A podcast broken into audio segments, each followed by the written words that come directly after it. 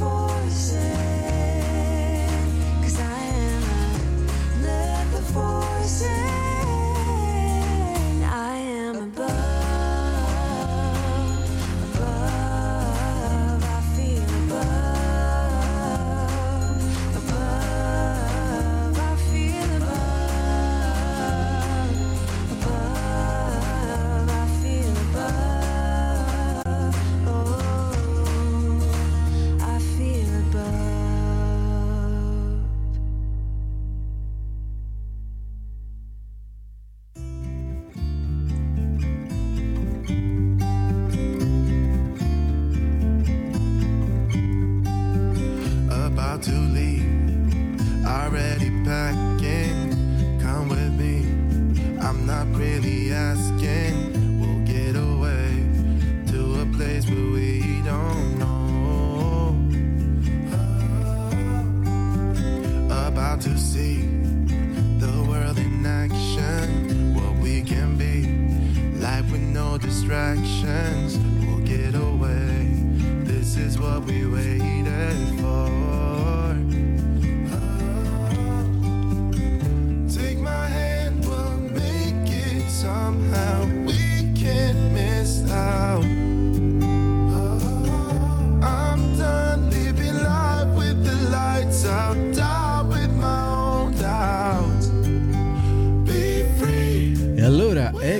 eccoci, eccoci anche stasera alle 23.36 di questo 12 giugno 2023.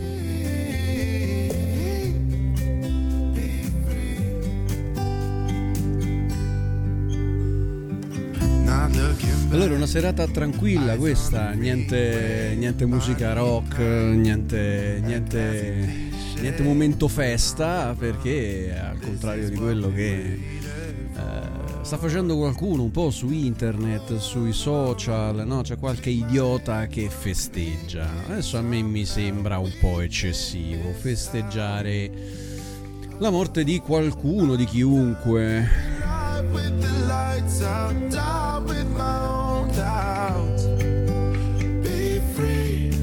Allora, adesso a proposito di questo lag che vedo nel video, hello, hello, beh, a questo punto eh, è proprio una cosa inspiegabile perché comunque sto utilizzando, cioè, ho, ho provato una, una- una- dire, una strategia diversa per vedere, cioè, oggi il computer è proprio leggero, leggero, eh.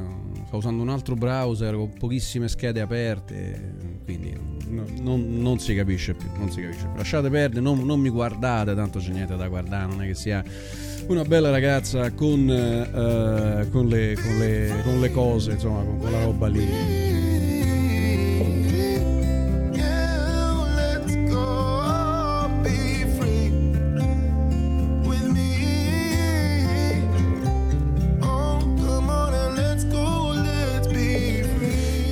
Dicendo che eh, poi in fondo ci mancherà, in fondo ci mancherà, ci mancherà. Voi pensate io stia parlando di Silvio Berlusconi, ma in realtà io sto parlando di Francesco Nuti che ha avuto la sfiga di eh, andarsene proprio oggi. Oggi è un giorno triste per due ragioni. Non solo perché ci lascia quell'individuo lì, non solo perché restiamo orfani del, de- del grande nonno, vabbè, insomma, quello bene o male ce lo aspettavamo a, a quell'età lì, ma anche perché ci dice addio, secondo me, questa persona che è stata molto sottovalutata in Italia e che è stata anche molto sfortunata, cioè l'attore Francesco Nuti, che se n'è andato anche lui oggi, il giorno di Silvio Berlusconi, zitto zitto, dimenticato in vita e quindi direi a questo punto anche dimenticato in morte. Just me. I'm feeling something that goes beyond us. Us, us. Can we work it? Nuti, poverino, era giovane, era del, del 55, insomma, voglio dire, eh, eh, non è una, così, una cosa che uno prende e muore. eh, cioè. Nacque il 17 maggio del 1955. Quindi nel 2023, aiutatemi, eh, nel 2005 ce n'aveva 50 e quindi ce ne stanno altri 18, 68. Cause of that, I can think of no others. Yeah, I need you to be with that. È stato un po' sfigato, poveretto, è stato un po'... Ecco, c'ha avuto un incidente il 3 settembre, alla vigilia del suo ritorno sul set, il 3 settembre entra in coma a causa di un ematoma cranico dovuto a un incidente domestico, una caduta, una caduta dalle scale, po- povero uomo. Venendo ricoverato ed operato d'urgenza alla testa presso il policlinico, eh, pare che fosse violentemente precipitato dalle scale della propria abitazione. Poi esce dal coma, viene trasferito all'ospedale mh, eh, Versilia, mh, centro specializzato nella riabilitazione neuromotoria. Nel maggio del 2007 alcune notizie di stampa affermano un miglioramento e la possibilità che torni a camminare. E poi vabbè, c'è tutta questa roba lunga che comunque insomma eh, muore a Roma presso la clinica Villa Verde il 12 giugno 2023, ecco qua c'era scritto. A 68 anni, vabbè dai lo volevo ricordare, adesso tanto non, non- non- non ne parliamo più, eh, però mi è sempre stato un sacco simpatico a me sto ragazzo, è sempre stato un sacco simpatico, mi piacevano un sacco i film fino a che li ha fatti e poi è stato proprio dimenticato così, buttato via nel dimenticatoio e oggi che magari sarebbe stata una buona occasione per, eh, così, per ricordarlo, voglio dire, se non fosse morto Silvio Berlusconi oggi, eh, no, probabilmente qualcuno l'avrebbe ricordato, dai, un- un- in chiusura del telegiornale, no? Che ne so, qualcosa, qualcuno si sarebbe ricordato, oh, è morto Francesco Nuti, e dai, che cazzo, che ci ha fatto mica niente di male, poveretto, anzi, eh, però pare che è stato proprio dimenticato dalla storia, poverino. E invece eh, noi non lo dimentichiamo, almeno io non lo dimentico, per cui volevo fare questa piccola, eh, così, questa piccola, questo piccolo omaggio a questo ragazzo che così, nel suo piccolo, poverino, qualcosa ci ha dato.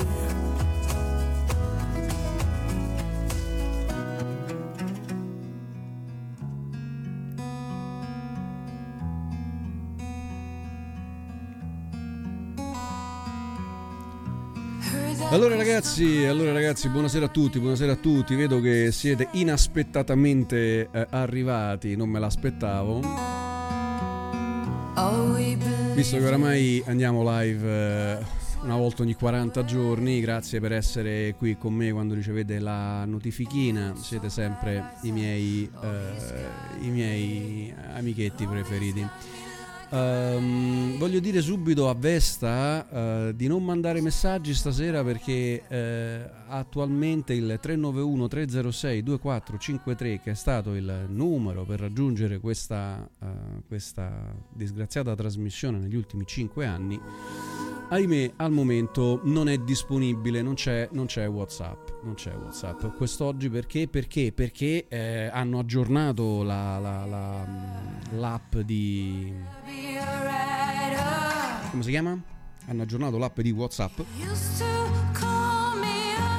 Il mio tablet non è più compatibile con le nuove versioni. Cioè, il mio tablet è vecchiotto, non è più compatibile con le nuove versioni di WhatsApp. Per cui quello che dovrò fare è trasferire, diciamo, quel WhatsApp su un altro cellulare. Ma non potevo farlo stasera. La, me ne sono accorto stasera e quindi non potevo farlo stasera. Lo farò la prossima volta. Quindi stasera non c'è WhatsApp, ve lo dico soprattutto a Vesta perché è lui che di solito ci manda i vocali. Oggi se vuoi mandare i vocali, dove me li mandi? Boh, non me li mandi. Se no scrivi, scrivi. Stasera, stasera ti tocca scrivere, caro Vesta.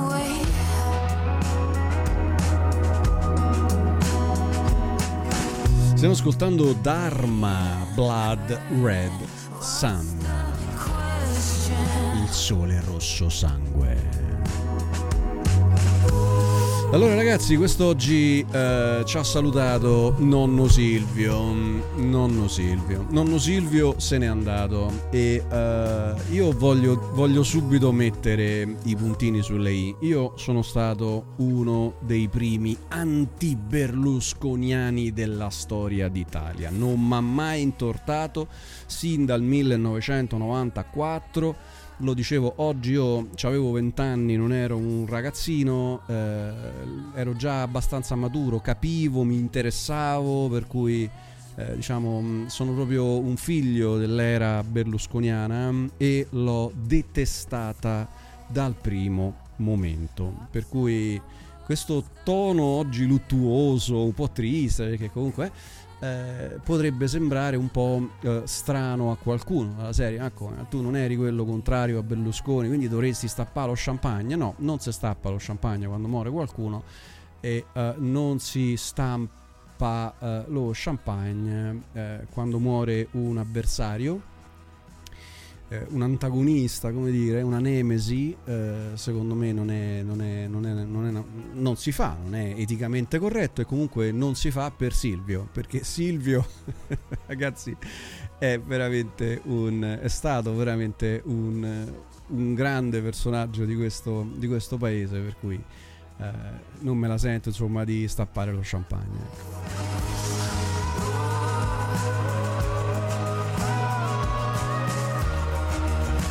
Io non capisco perché stasera ho alleggerito il computer notevolmente più del solito, notevolmente più del solito, malgrado questo praticamente a voi, almeno stando al, al mio feedback, va arriva un frame ogni 3 o 4 secondi. E questa cosa è veramente inspiegabile ragazzi, perché mo, beh, posso capire tablet che è vecchiotto, ma il resto della strumentazione non dovrebbe comportarsi così. E non capisco perché solo questo programma eh, mi sta facendo così oramai da mesi, però non ce ne frega manco niente, chi se ne frega. Vediamo un po' voi, dai, allora, eccoci, eccoci, eccoci qua.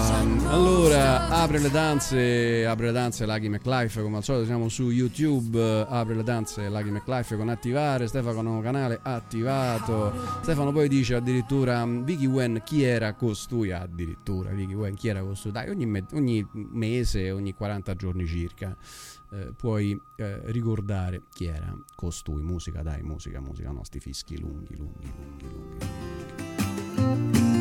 Questa sera, peraltro, stiamo testando anche una nuova playlist, una playlist eh, diversa rispetto al solito.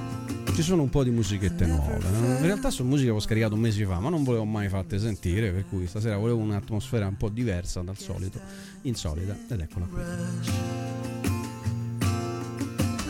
Leaves are falling down, but at least they grow back. Ah, Silvio, un uomo politico molto controverso, dice MK01. Se non sbaglio, Nick già noto, già noto in passato. Ben, ben ritrovato, caro MK01. Silvio, un uomo politico molto controverso con tante luci e anche tantissime ombre. Esattamente, esattamente. Buonasera ISP, buonasera su Twitch, buonasera caro, buonasera Alex Volta. Ciao Iggy, Nuti abitava a due chilometri da me. Ah, vedi?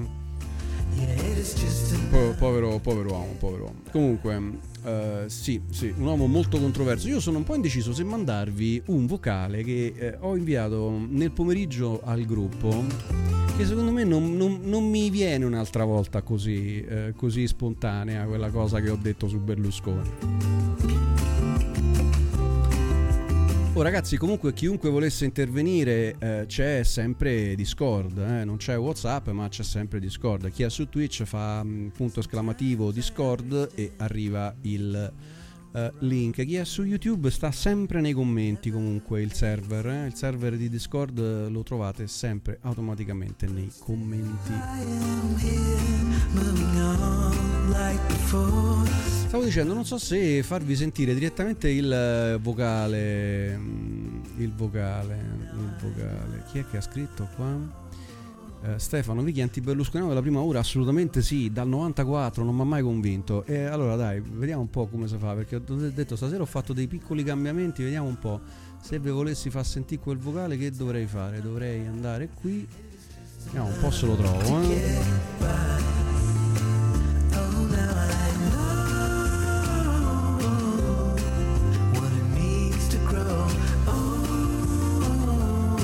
Finire che il browser di stasera sto usando Brave, ok? Ve lo dico, non è che sia un. un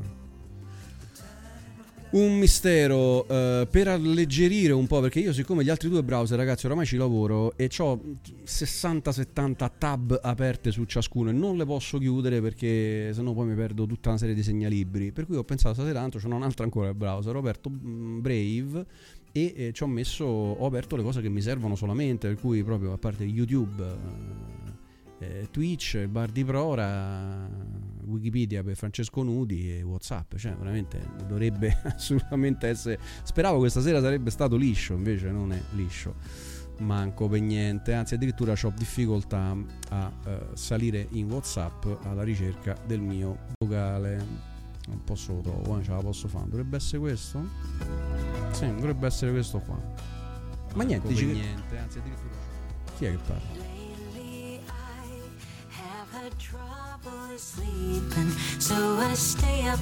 Blind. La famo? La potremmo fare? Dicevo, niente, ed, eh, io il pomeriggio vado a fare una passeggiata, passeggio. Ah, giusto, bravo Vesta, tu ce l'hai il mio numero privato, per cui se vuoi mi puoi scrivere, mi puoi mandare i vocali sul numero privato, bravo, bravo, bravo. Sì, va bene, si può fare. Solo per te però, perché questo numero non lo posso dare in pubblico. Però visto che già ce l'hai, sì, mi puoi, mi puoi scrivere qua. Mi- non mi scrive, scrivi in chat. Se devi mandare un vocale me lo mandi qua, va bene. E dicevo, oggi sono andato a fare una passeggiata e già venuto, mh, ho voluto dire la mia su Berlusconi. È stata spontanea, voglio dire, è un vocale per gli amici, per cui è stato completamente spontaneo mentre passeggio. E, e- e quindi, e quindi niente, quindi, e quindi è stato spontaneo e non credo che mi riuscirà mai di ridirlo così come l'ho detto. Quindi voi beccate così. Allora, è possibile che una notizia come la morte di Silvio Berlusconi non ha scatenato un qualche tipo di dibattito? Mi è quasi da fare una radio stasera. Ecco. Solo che avrei dovuto organizzarmi un po' di materiale, che se parli di una cosa del genere. Ah, tra virgolette, la cosa bella di mandare i vocali dal computer è che finalmente li possiamo mandare a 1,5. Some shut eye. Eh, boh. Comunque, che dire, io sono stato un anti-berlusconiano della prima ora. Io nel 94, a 20 anni, quando Ciccio Bello scese in campo, sin dall'inizio dissi, ma questo che cazzo sta dire? che dice sto matto? Che poi, vedi, ma chi lo conosceva sto Berlusconi, giusto di nome?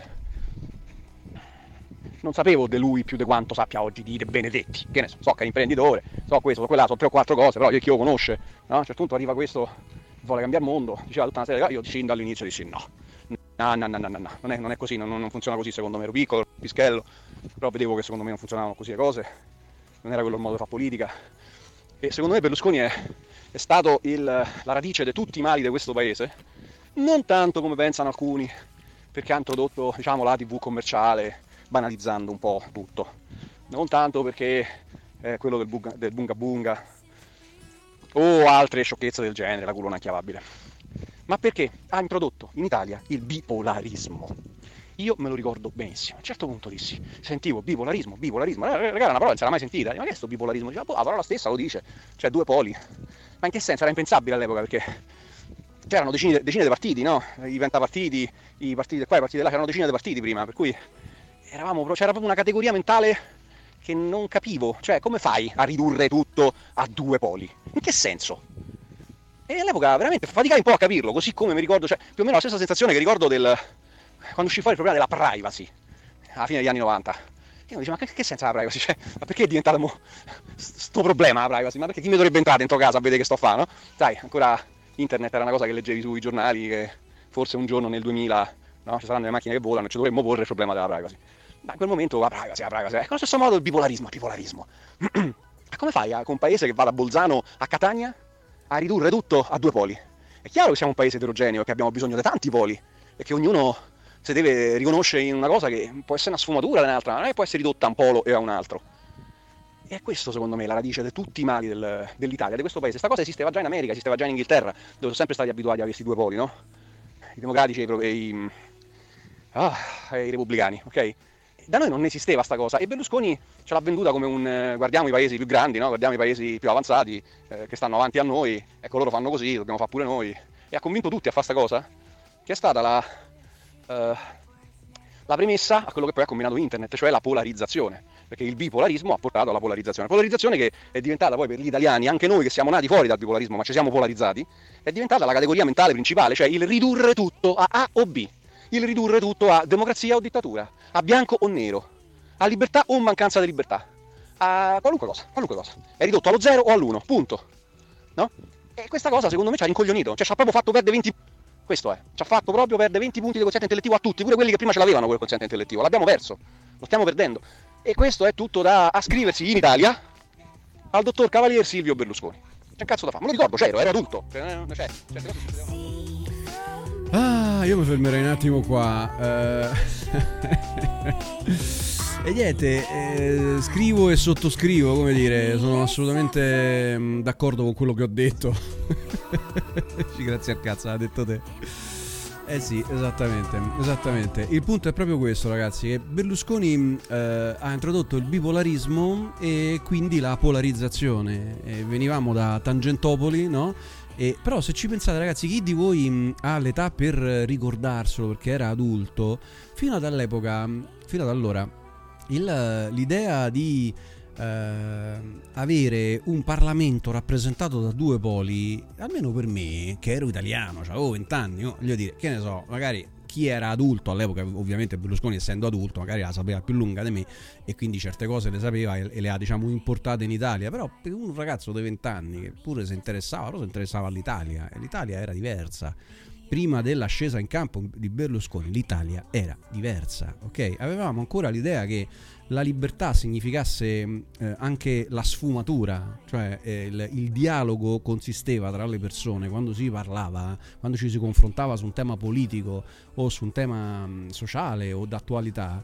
eh, ci potevano essere delle, delle differenze perché se una persona adulta che già votava si identificava in una determinata parte politica, che ne so, la DC, e un'altra, che ne so, coi eh, come si chiamano quelli che, che piacciono a Gabriele, i socialdemocratici, che so io, eh, o un altro al PC, eh, all'epoca c'era Bertinotti, no? se non vado errato, eh, o un altro al vecchio MSI, no? c'erano tutta una serie di sfumature che non consentivano una polarizzazione perché erano così tanti i poli eh, che non si riusciva no, ad, ad avere uno scontro, era difficile avere uno scontro ed è per questo che all'epoca si diceva eh, sei democristiano, cioè oggi in Italia essere democristiani non significa più appartenere ad un partito, no? ma essere quello che sta sempre nel mezzo, quello molto diplomatico, che non prende mai una posizione vera e propria, perché l'Italia era quella, era un'Italia più mh, eh, discreta, più garbata,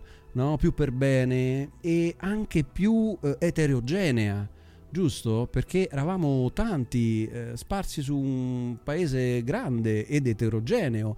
Voi immaginate un paese che va da Bolzano a Catania, che, eh, eh, che si polarizza su due... Su due non, non- non era una cosa che non, io ho faticato a capire, ho faticato a capire a lungo. Eh, all'epoca, all'epoca. Mi, mi ricordo che chiedevo proprio in giro scusate ma che vuol dire che è sto bipolarismo cioè ma in che senso due poli ma che, che famo? Facciamo due partiti? Vuol dire? Siamo, siamo 60 milioni, abbiamo decine di partiti in Parlamento perché ognuno la pensa diversamente. Quella era la libertà. Lui dopo ci ha spacciato per libertà una semplificazione ad imbuto, no? Una vera e propria semplificazione ad imbuto dove la metà del mondo convergeva verso un punto e l'altra metà del mondo convergeva tutto verso un punto. Per cui sono venute meno le differenze le sfumature, sono venute meno tutte quelle piccole cose che, eh, che ci davano una maggiore libertà. Forse quella era più democrazia perché eravamo più liberi di eh, distribuirci lungo la, distri- lungo la, eh, la linea di distribuzione della popolazione, eravamo più liberi di pensarla con determinate sfumature e questo ci dava, secondo me, anche una maggiore eh, intelligenza. Riuscivamo ad essere, eravamo tutti più intelligenti perché distinguersi significava veramente trovare eh, il dettaglio che ti distinguesse da chiunque, no? Da- da- dal tuo interlocutore o anche a scuola.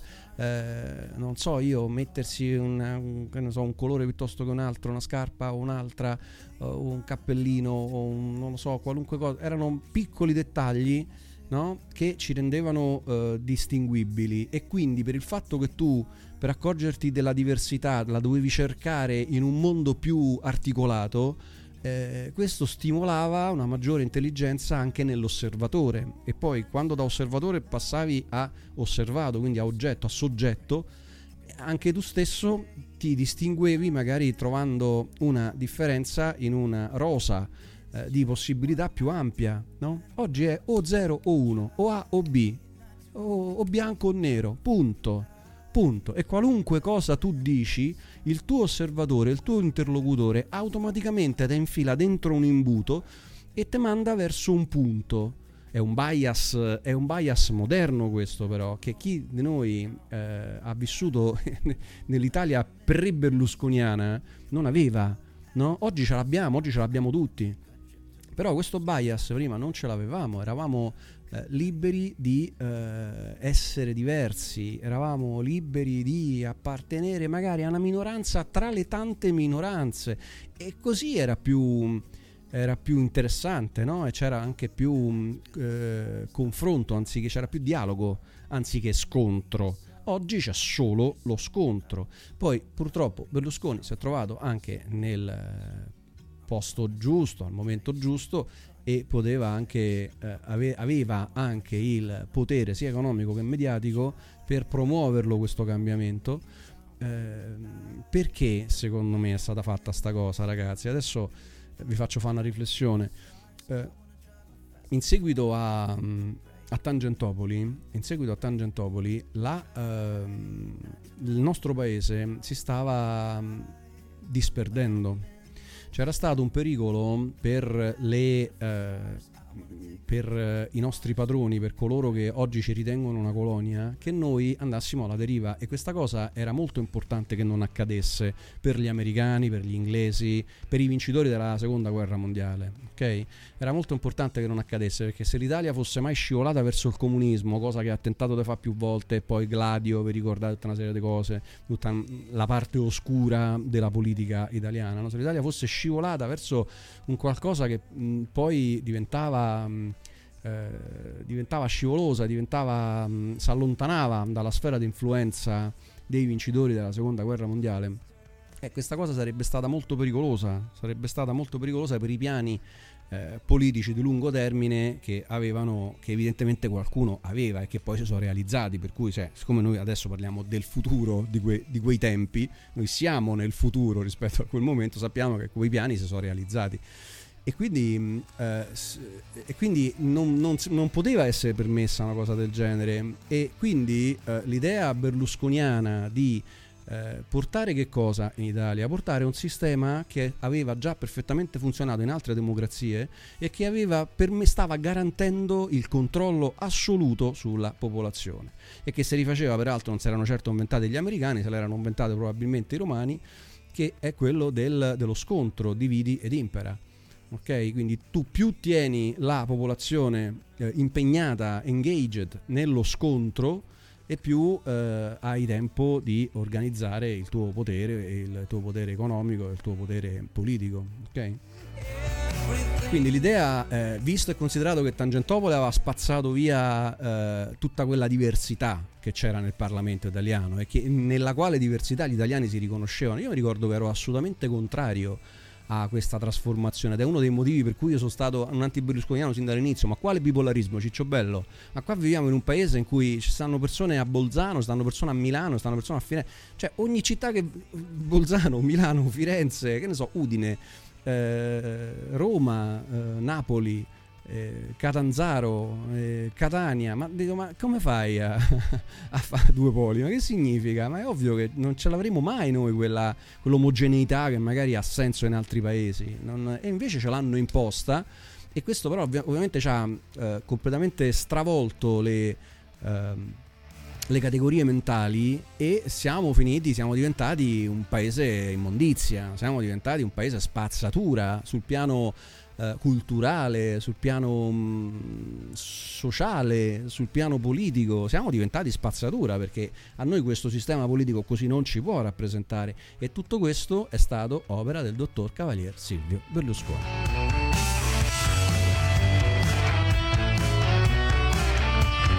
Ah, e allora, e allora, va bene, dai, scusate, lo sapete, intanto io mi lancio in questi monologhi eh, è così, è così. Allora, vediamo un po' cosa state dicendo voi. Rip Silvio, Rip Silvio, Stefano Canale, GB, salve, bella GB. mm, Poi c'è Lucky McLife che dà il link a Discord. Stefano, spolliciare sull'apposito tasto. esatto, esatto. L'ultimo statista per il bene comune e soprattutto l'ultima figura che ha cercato di salvare l'Italia, evidentemente lo eh, definisce così il nostro Vesta Martial Arts. Non sapevo che tu fossi berlusconiano, eh, sì comunque io sono d'accordo con te sul fatto, sul definirlo statista, perché nel bene e nel male quel pazzo eh, è stato sicuramente un uomo di Stato. Eh, per il bene comune tu aggiungi e soprattutto l'ultima figura che ha cercato di salvare l'Italia, francamente non lo so a che fai riferimento, forse fai riferimento al mantenere dei buoni rapporti con la Russia di Putin, fai riferimento specificamente a questo, sono d'accordo, il loro rapporto d'amicizia era una speranza, però tanto purtroppo Berlusconi non era più in grado di avere un ruolo politico importante a livello internazionale, per cui purtroppo anche non fosse morto, devo dire che non credo che avrebbe potuto contribuire, anche perché oggi ha un ruolo politico di secondo piano, aveva un ruolo politico di secondo piano, sì, sta al governo, ma non è che governa lui personalmente, ha pochissimi voti e quindi non poteva certo dettare la linea eh, della, della politica estera del, dello- del governo italiano. Forse se tutto questo fosse successo vent'anni fa, ecco, probabilmente Silvio avrebbe potuto dare una, un contributo maggiore di quello che avrebbe potuto dare anche senza morire, voglio dire, morto o non morto, da quel punto di vista non credo che avrebbe dato granché, ecco.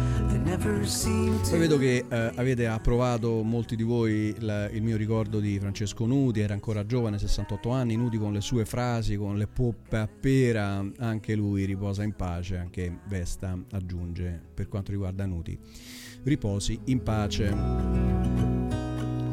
Bicio dice oggi iniziava la più grande esercitazione NATO in Lituania, successo niente, ma eh, guarda io di questi, di questi argomenti ne ho veramente i coglioni pieni Bicio, ne ho veramente le palle, tanto siamo solo spettatori, su quello siamo davvero solo spettatori, non possiamo fare niente, io fosse per me, guarda gli darei fuoco, giorni fa sapete c'è stato uno, uno- uno scontro un quasi scontro tra, tra due navi, una cinese e un'americana, che si sono sfiorate nello stretto di Taiwan. Io non lo so, io vorrei che. Ho letto da qualche parte che si sta formando un internazionale pacifista. Io non lo so se una cosa del genere dovrebbe avere un ruolo nella politica internazionale. Io mi auguro che qualcuno faccia qualcosa. Tanto noi né su YouTube né, né- né- che cosa dobbiamo fare? Dobbiamo guardare queste cose, dircele e metterci l'ansia, l'angoscia. Cioè, io quando leggo queste notizie mi viene soltanto l'ansia e l'angoscia. Mi salgono ansia e angoscia, ansia e angoscia. Mi sono rotto il cazzo. Cioè, si, si dovrebbe fare qualcosa di brutto contro sta gente, capisci? Si dovrebbe fare qualcosa di brutto. Hanno veramente stufato, bicio. Hanno veramente rotto. Quindi ce lo diciamo per cosa? Per farci salire l'ansia e l'angoscia. Io anche per questo non, faccio più video, non faccio più. Ma che tanto di che dobbiamo parlare? Ma chi siamo? Eh, eh. Allora, ci sono canali anche su YouTube che fanno informazione molto meglio di quanto potrei farla io. Per cui alla fine la mia opinione conta e non conta, anzi non conta, eh, non frego cazzo a nessuno, naturalmente. Per cui una volta al mese vengo a dire la mia, così a tempo perso per giocare, per stare un po' insieme, per farci compagnia, però eh, ecco, stare, die- stare sul pezzo come facevo magari qualche anno fa eh, su queste notizie continuamente man mano che accadono, io ho capito che a me faceva soltanto salire l'ansia. E, e con tanti di voi poi si creavano dei, dei problemi perché magari soprattutto poi questa guerra a proposito di polarizzazione questa guerra polarizza da morire polarizza da morire. Se dici una cosa tanto c'è l'imbuto l'imbuto del bipolarismo che ti porta verso ah tu sei filo putiniano. Io non sono filo ma rotto io non sono filo putiniano. Cioè vedi le piccole differenze le sfumature il capire che non è solo A o B.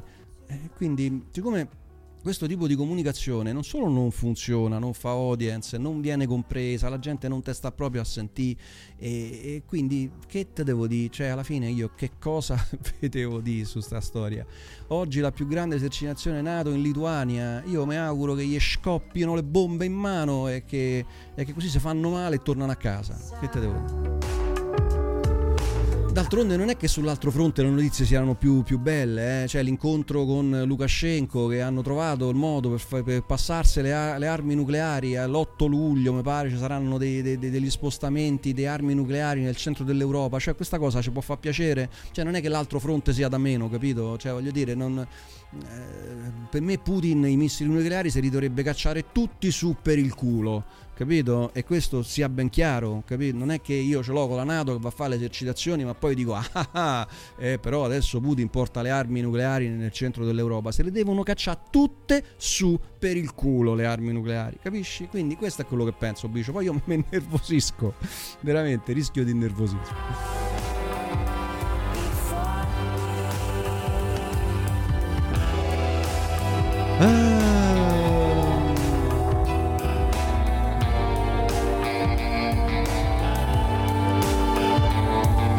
Poi stasera siamo particolarmente mh, eh, così con questa musica bellissima. Questi, questi sono i Gatekeeper. Gatekeeper.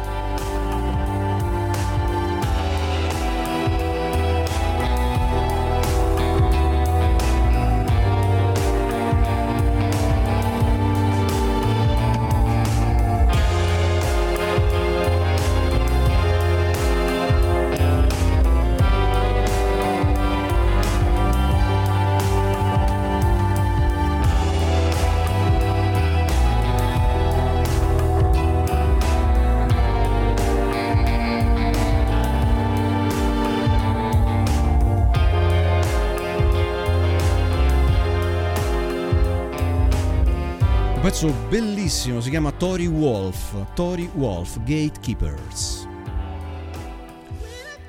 Ok, e passiamo subito a I Am Better Off. E quindi dicevamo, dicevamo, mh, infatti non lo sapevo neanche, dice Nicola Zigari, mh, eh, veramente sfortunato Francesco, ben trovato capitano, certo non si può rimanere indifferenti alla morte di Silvione ed ha detto bene Travaglio, uno spettacolo. Che ha detto Travaglio uno spettacolo? Che intendi Nicola? Dimmi un po' che ha detto Travaglio perché non, non l'ho letto e in effetti me lo so chiesto quale sarebbe stata la, la- la- la- la reazione di Travaglio. Spero che non abbia detto uno spettacolo nel senso che è contento che è morto Silvio Berlusconi e che sarebbe un coglione. Questo mi dispiacerebbe.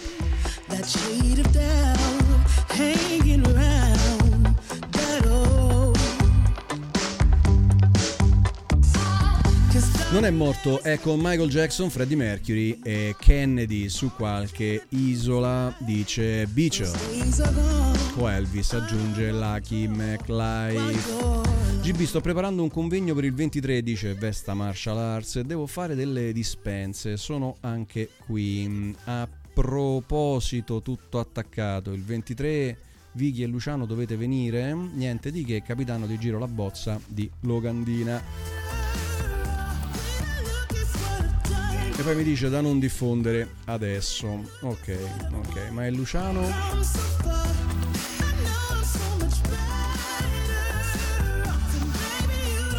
Ma è Luciano che con i suoi poteri rallenta i frame. No, questo è sto computer. Ma non è sto programma. Perché il mio computer va benissimo, ragazzi. Il mio computer va una spada. Io ci lavoro 24 ore su 24 su questo computer. E mi dà delle grandi soddisfazioni su quasi tutto. E questo è- mi sa che è OBS che richiede sempre più risorse. E che vedevo di. eh, cioè. Non lo so, non lo so, non lo so. Quell'eunuco di Liguori ha potuto dire, vabbè Liguori, ma che io lo, mo adesso io devo leggere sto messaggio in cui tu ci dici che cosa ha detto Liguori. Di quello che dice Liguori non ce ne frega un cazzo. Comunque Liguori ha potuto dire, dice Nicola Zigheri, quattro politici che hanno fatto la storia del XX secolo in Italia, Togliatti, Moro, Berlinguer e Berlusca. Ci vuole proprio pelo per dire enormità del genere. When I think about the way, when I think about Comunque Nicola, guarda, mh, eh, beh, che hanno fatto la storia del XX secolo, beh, non c'è dubbio che eh, Berlusconi abbia fatto la storia del XX secolo. Dai, cioè, adesso nel bene o nel male, non è, cioè, dire, che ne so, eh, pure Mussolini ha fatto la storia del XX secolo, no? nel male, però l'ha fatta, no? Eh, dire, non è che uno deve essere mh, eh, positivo o negativo, un personaggio positivo o negativo, eh, però certamente ha fatto la storia del XX secolo in Italia e probabilmente anche eh, anche in Europa. Tu considera che mh, eh, per tutto il male che io ho voluto a Berlusconi negli anni in cui era al governo, in cui io ero all'estero e mi faceva vergognare di dirmi italiano, al punto che più volte ho fatto finta di essere spagnolo. Malgrado tutto il male che si possa dire di quel, di quel signore mh, eh, sul piano politico, sul piano politico, perché sul piano umano a me mi è sempre stato simpatico, c'è, c'è, c'è niente da fare, le battute, le cose, le barzellette, cioè era, era, era, era un genio della comunicazione, questo non è che non gli so, uno non glielo riconosce. Ecco. Però eh, in tutto il male che si può dire anche sul piano politico, almeno eh, a livello eh, nazionale nostro in Italia, però secondo me c'è da dire che la politica estera che faceva Berlusconi eh, a me non, non dispiaceva, il fatto comunque di mantenere buoni rapporti con, sia con Gheddafi che con la Russia di Putin, contemporaneamente mantenere sempre eh, ben saldo un piede anche nell'alleanza atlantica in quel momento lì in cui comunque non c'erano guerre, non c'erano cose, noi comunque appartenevamo a quella, a quella sfera lì, il mantenere buoni rapporti con eh, il Nord Africa mm, e anche con l'Oriente, insomma era un bel collante Silvione, eh. da, sul, sul piano internazionale che io vuoi dire, cioè, non essendoci niente di meglio, no? visto e considerato che né, né, quello che c'era stato prima né quello che c'è stato dopo mi sembra che possa essere paragonato, no? per cui alla fine nel bene e nel male Berlusca è stato sicuramente un, è stato sicuramente un gigante. Dai.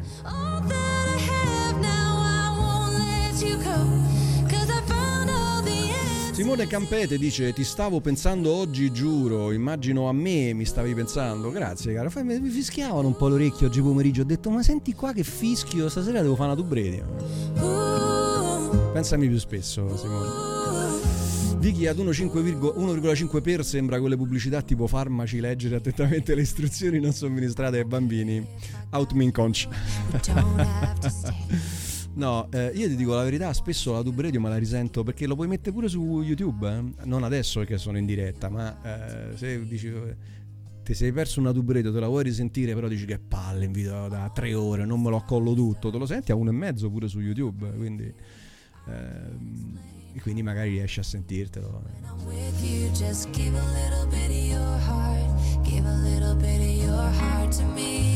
Ma sì, è il primo che aveva deciso di dire in campagna elettorale di stare di qua o di là. E sì, nel 94 lui introdusse il bipolarismo, cioè non è una cosa che poi introducendolo eh, evidentemente gli sono andati dietro pure, eh, pure eh, gli altri, perché lui ha creato un polo e ha costretto, cioè non è che poteva essere un polo contro tanti piccoli perché avrebbe vinto per forza, capito? Perché lui aveva fatto una grossa coalizione che eh, quindi per lui i voti se, se sommavano e gli altri non potevano rimanere separati perché eh, in questo modo non era possibile batterlo alle elezioni per cui per- se, eh, se, mh, una parte del Parlamento si consolida in un polo la restante parte del Parlamento ancorché all'opposizione si deve per forza consolidare in un polo perché altrimenti eh, nessuno dei partiti che rimangono soli potranno mai battere una coalizione che ne rappresenta, non so, tre o quattro, dei partiti grandi peraltro, no?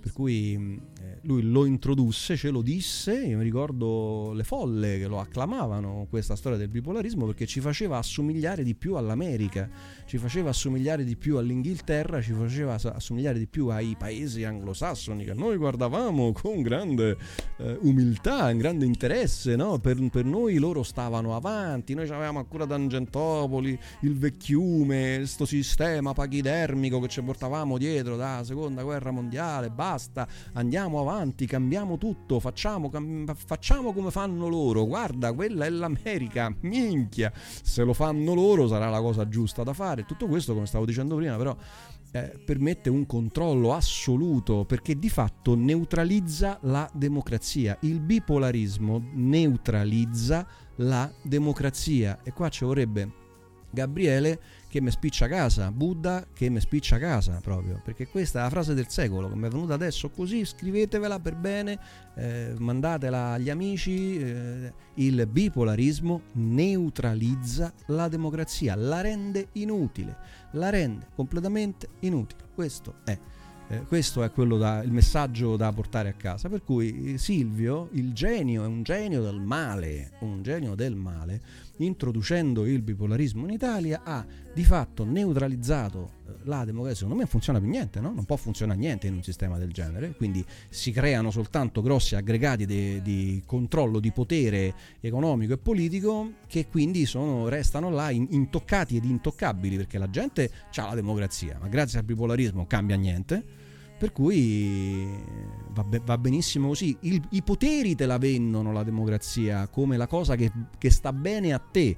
Come se il potere, se una persona che ha qualcosa e non te la vuole dare, eh, f- fosse lei a dirti quello che va bene a te. Capito? Qual è com- come, come- cioè, è un cortocircuito perfetto che ci terrà in, questa, in questo incastro, in questa fregatura per un altro secolo almeno, prima che la gente si renda conto che la democrazia col bipolarismo e il capitalismo insieme si neutralizzano a vicenda e, eh, e di- stiamo ancora di fatto in un medioevo del, de- del governo, del governo del, de- del mondo occidentale quantomeno. Siamo ancora nel pieno medioevo con, con potentati, eh, gruppi di controllo, alta finanza, e, e, con, diciamo layer, strati di potere che sono assolutamente intoccabili grazie alla democrazia, sostenuti dalla democrazia col bipolarismo e il capitalismo.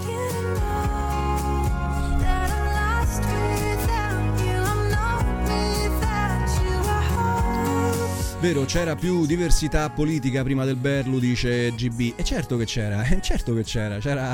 C'era un Parlamento rappresentato da una pletora di piccoli partiti che magari facevano dei piccoli gruppetti e poi c'era il pentapartito e poi c'era l'opposizione, c'era, c'era, eh, c'era quello che c'era, ma c'era sicuramente più eh, eterogeneità che è esattamente quello che rappresentava questo paese. Perché tu il bipolarismo forse ci può avere senso se lo vai a fare o dove c'è da sempre, tipo in Inghilterra, o dove al limite c'è una maggiore omogeneità in, in paesi che sono più omogenei, ma non in un paese come l'Italia. In un paese come l'Italia il bipolarismo eh, distrugge il paese. Eccoci qua, raga. Poi in quel momento arrivavano pure arrivava internet e pochi anni dopo cominciava internet, cominciavano i social e quindi quel bipolarismo si trasformava in polarizzazione, no? E, e quando il popolarismo si è trasformato in polarizzazione hanno vinto loro. Il potere re- re- resta nelle mani loro da quel momento in poi. Non, non li smuove più nessuno da là. Sometimes Infatti stiamo festeggiando, stiamo ce- celebrando la, la morte di Berlusconi dopo 30 anni di onorata carriera politica e nessuno avrebbe mai smosso da là per i prossimi 50 se lui ce li avesse avuti da vivere. It really makes me wonder. Spock direbbe gli umani hanno una sorprendente capacità di credere in ciò che vogliono ed escludere ciò che provoca loro imbarazzo o dolore. Esatto. Wonder. Governo Berlusconi nel 94 che gran perdita di tempo, dice Stefano Canale. Eh lo so Stefano, ma dovevamo arginare i comunisti che mangiavano i bambini, ma stai scherzando? Ma dai, è stato tutto uno storytelling con Berlusconi, è stato straordinario anche per questo, ci ha fatto vivere in questa realtà allucinatoria parallela, ci ha fatto vivere in un sogno, ci ha fatto vivere in un'allucinazione. Apposta la- questa, questa live si chiama però diciamocelo che alla fine ci mancherà perché ci mancherà adesso chi ce li darà più tutti quei, quei meme stra ma l'avete visto il meme che vi ho messo prima 5 minuti fa Cioè, non so se qualcuno di voi stava guardando il video andatevelo a riguardare quando c'era il mio messaggio vocale sotto eh, guardatevi il meme ma chi ce li darà mai più? Ma vi ricordate il meme con Silvio Berlusconi vestito da papa e sotto c'era scritto Pio tutto?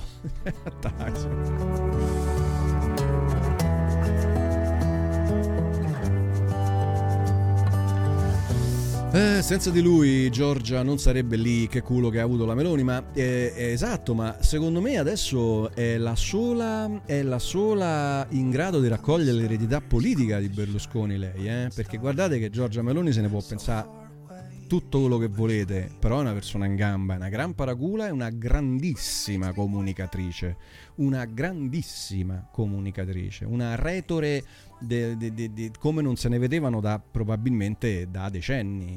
E, eh, cioè, che ne so, Salvini ce lo dimenticheremo mh, come Francesco Nuti, ok? Eh, naturalmente non ha, non ha alcun peso nella scena politica reale, eh, comunque no- sicuramente non ce l'ha nella storia, no? Eh, mentre la Meloni, essendo pure giovane, avendo tanti anni ancora davanti, secondo me della Meloni non ce ne libereremo facilmente. Potremmo avere un bel ventennio meloniano come ci abbiamo avuto il ventennio berlusconiano.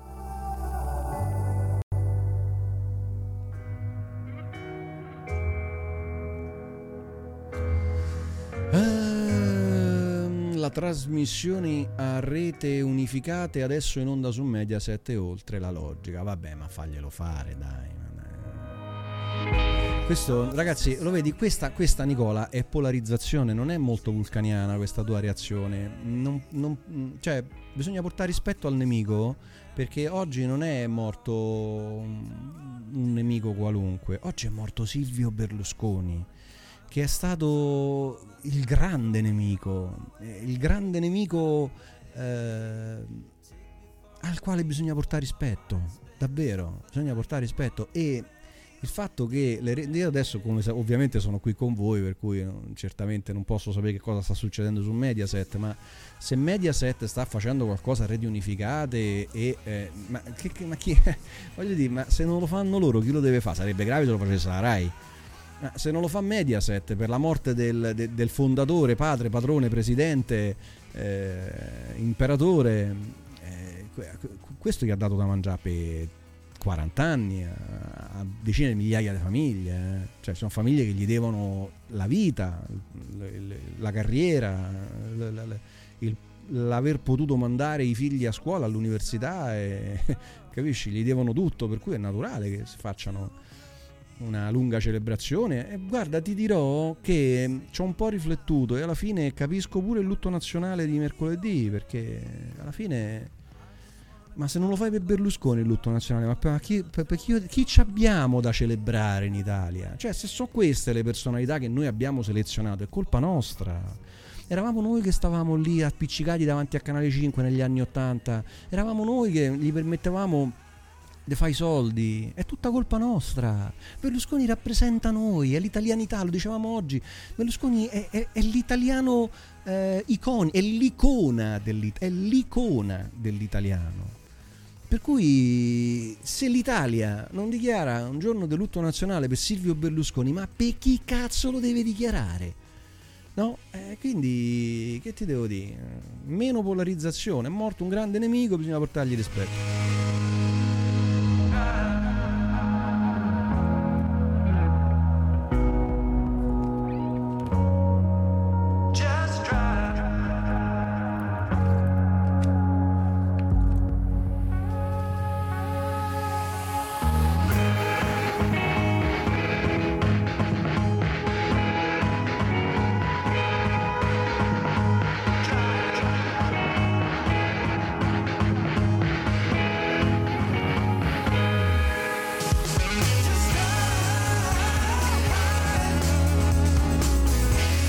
Esatto, dice Lucky McLife, non essendoci niente di meglio, mh, eh, nemmeno prima in campo internazionale, nessuno come lui. Sì, non essendoci niente di meglio, quel, cioè non è che la, la storia non si fa coi sé, la storia si fa coi fatti. I fatti so che ci abbiamo avuto lui, e devi fa? Lui c'è, lui c'è stato e lui se beccamo, e per cui è questo.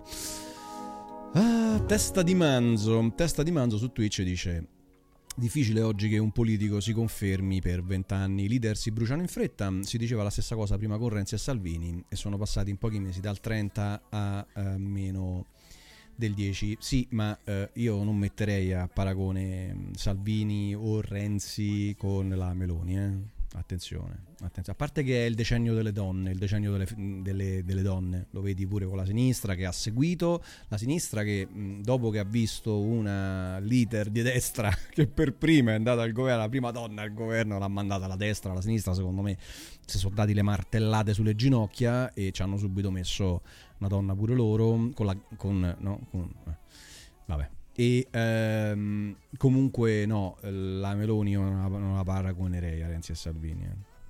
Ma non perché mi piaccia, eh. io naturalmente non, non credo ne- nella politica, non- quella dice una cosa e fa l'esatto contrario, lo stiamo già vedendo, ma è come Berlusconi da questo punto di vista, ha sempre detto una cosa e fatto il contrario, pure lui. Il punto è che agli italiani questo piace e lei è una grandissima comunicatrice. No, no, no, Ciccio, Ciccio, Ciccio, la barba papalla, come si chiama? Salvini. Ma dove cazzo va Salvini? Dai, quell'altro sci sci sci sci sci de, de- de Renzi. Ma. No, no, quest- questa, è una questa è una grande comunicatrice. Bisogna temerla, sarà la prossima grande nemica la, la Meloni, perché non ce ne liberiamo, non ce ne liberiamo facilmente dalla Meloni. Eh? Statemi a sentire a zio, a zio Vichi. Non è un Salvini qualunque la Meloni, eh. Salvini è un influencer, passa più tempo su- sui social che, che a fare quello che deve fare seriamente ed è un cazzone. Renzi ci prova, ma è- secondo me c'ha un quoziente intellettivo più basso di Michelle, che è la mia cagnolina. La Meloni invece no, la Meloni lavora, è determinata, è molto determinata, è donna e questo è il suo decennio ed è una grandissima comunicatrice, non è un influencer, è una politica, è una politica che ha già credo 20-25 anni di carriera lei, eh? alle spalle di militanza e di tu quella è una, è una politica vera, eh? non, non te ne liberi della Meloni, fidate, stamma a sentire.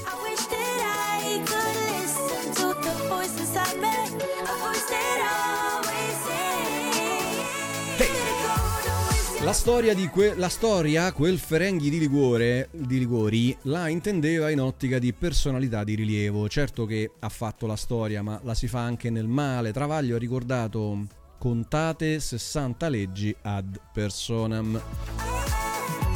Sì, la si fa nel male, infatti era- te l'avevo detto anche prima. mm, eh, in ottica di personalità di rilievo, fratello, eh, caro Nicola, che Berlusconi non è stata una personalità di rilievo all'altezza di chi erano Moro e Andreotti? Eh dai, ma certo che lo è stato. Se non c'è modo, sicuramente è tra le prime tre o quattro persone che hanno fatto la storia d'Italia nel, nel XX secolo.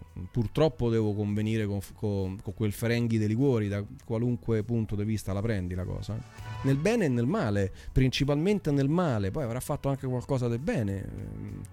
Le leggi ad personam, ehm, io ti dico, non voglio difendere Berlusconi, so sempre lo stesso di prima, eh, so sempre l'anti-berlusconiano della prima ora, però a un certo punto è diventata chiara anche la... mm, eh, se, non, se non una persecuzione, eh, vabbè, forse era un po' eccessiva, ma sicuramente una certa elasticità nel intentare nuovi processi a Berlusconi. Per cui, se con un po' di onestà intellettuale, pur Berlusconi rimanendo la parte oscura, il lato oscuro della forza, eh, quindi un eh, sicuramente esempio negativo e, e che ancora comunque catalizza tutto il mio odio, ciò nonostante bisogna anche ammettere che l'altra parte gli è andata giù pesante, per cui si capisce che nel grande scacchiere che è la politica, che è un gioco, con il quale ti prendono per il culo, è naturale che la parte attaccata si è difesa, per cui è naturale che abbia fatto delle leggi ad personam. Eh, ma tanto perché parliamo di politica, ragazzi? La politica è un gioco, possiamo, Twitch è una piattaforma di gamers, no? E quindi stiamo parlando di un gioco. La politica è un gioco, bisognerebbe portare la politica su Twitch sotto forma di videogioco, perché è questo, c'è ha tutte le caratteristiche del gioco, compreso il premio finale per chi vince.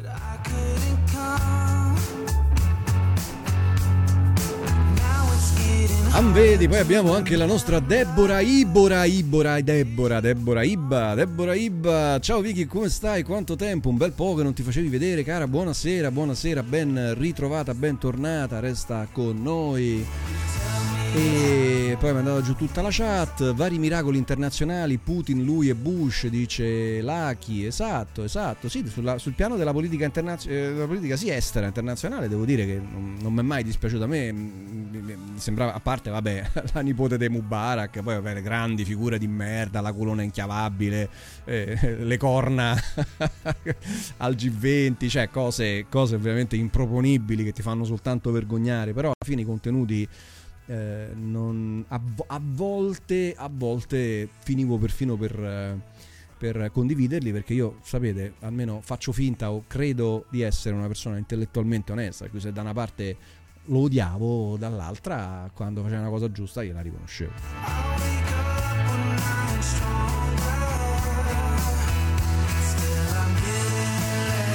Ehm, allora, Luca May comunque è impressionante tutto quello che ha fatto, grande carisma, una qualità che tutti gli riconoscono è quella di avere buoni rapporti con tutti, anche con i comunisti, è quello che ho detto io poco fa, esatto, esatto, esatto. grande carisma non c'è dubbio, non c'è dubbio, non c'è dubbio alcuno. Marco si riferiva allo spettacolo indegno del Santino letto da tutte le tv oggi ed ha ribadito perché parlare bene in morte di uno che vivo ha fatto solo male perché non ha fatto solo male e mm, era un po' la nemesi, era un po' la nemesi. Allora, intanto intanto ci ha mostrato il lato oscuro della forza, caro Nicola, e che cosa voglio dire? Che eh, se io prima avevo le idee poco chiare su che cosa non volevo, su che cosa non mi auspicavo per la società ideale, per la, il- per la mia idea di società, adesso lo so. Adesso so che adesso so che c'è stato Berlusconi, saprei riconoscere un altro Berlusconi e quindi diciamo ha incarnato un po' la figura per molti di noi della nemesi, ok? Di quello che non è, di quello che non va. E già questo è, è una cosa utile. Io cerco sempre di vedere il bicchiere mezzo, mezzo pieno, caro mio.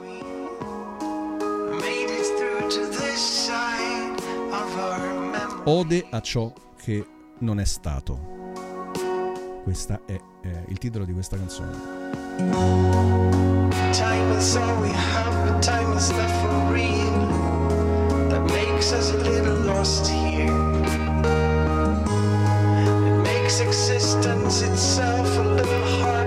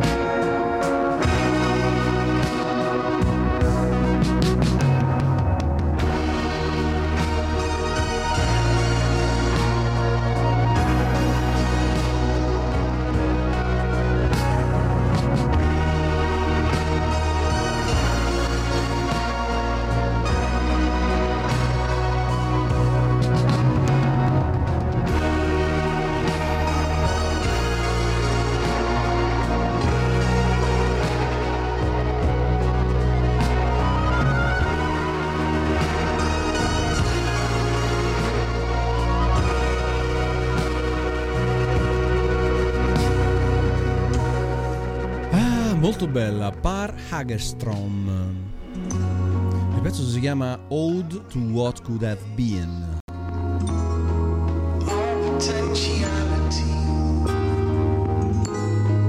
Most of all the days we never. Comunque è impressionante tutto quello che ha fatto, grande carisma, una qualità che tutti gli riconoscono, questo mi sa che l'avevamo già letto, anche questo. Silvione ha interpretato alla lettera la famosa frase del gatto pardo, tutto deve cambiare affinché nulla cambi, caro Nicola, esatto, esatto.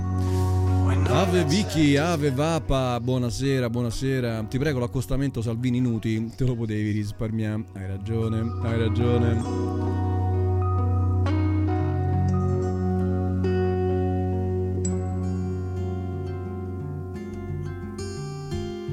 E allora, eccoci, mezzanotte e 39 di questo 13 giugno 2023. Abbiamo passato la mezzanotte, non ci dilungheremo troppissimo quest'oggi.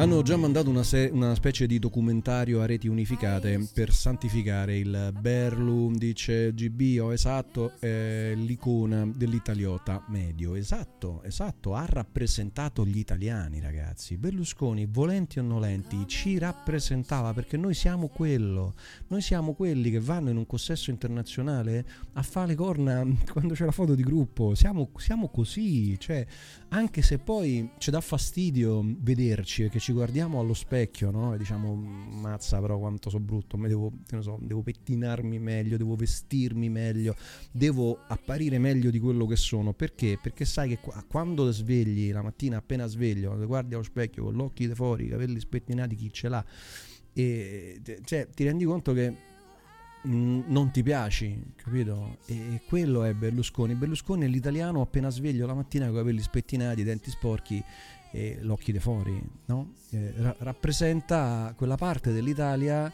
che l'italiano sa di essere, no? E, eh, però vorrebbe che non comparisse, ma tanto poi compare, perché l'italiano quando va... mm, Io penso che tre quarti degli italiani se si fossero trovati al G20 avrebbero fatto la foto facendo le corna alla Merkel o, o, mm, guardando il culo alla moglie di Obama. no? Te- tu dici, ah, parla per te. No, io sicuramente non lo farei ragazzi, però conosco l'Italia e conosco gli italiani e credo che tantissimi dei miei connazionali avrebbero fatto uguale. Infatti qual era il problema con Berlusconi? Che o eh, lo invidiavi, cioè c'era tanta invidia, tanta gente lo invidiava e tanta gente lo, lo- lo detestava, però c'era pure l'invidia perché tanti avrebbero voluto trovarsi al posto suo per fare le stesse cose, una specie di amici miei, un amici miei continuo, cioè io mi immagino Berlusconi che salta dal treno appena prende a schiaffi la gente, cioè questo era Berlusconi, capite? Per cui come fai a non amarlo da una parte, no? Come fai a rinnegare ciò che sei, capito? E c- ci avete poco e ci abbiamo poco perché, ripeto, io sono sempre quello di prima, l'anti-berlusconiano della prima ora, non ce lo dimentichiamo, è sempre stato anti-berlusconiano fino a stamattina alle nove e mezza quando è morto. Poi adesso che è morto, a parte che non mi piace parlare male di, chi è, ma non mi piace parlare di chi è morto.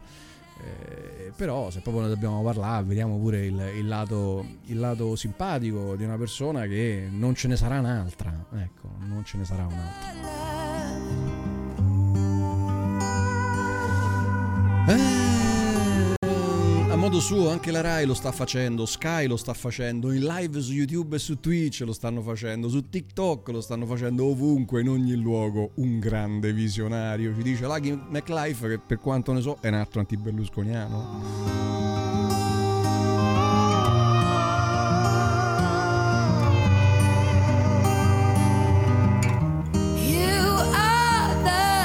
Poi c'è anche Piero C. Piero C, buonasera a tutti. Ho appena finito di lavorare. Buonasera, caro. Meno male che tu lavori a quest'ora, mi sembri matto. Un uomo che nasce eh, uno ogni cento anni, dice. E poi Piero aggiunge: Ma tutti dicono che non l'hanno votato.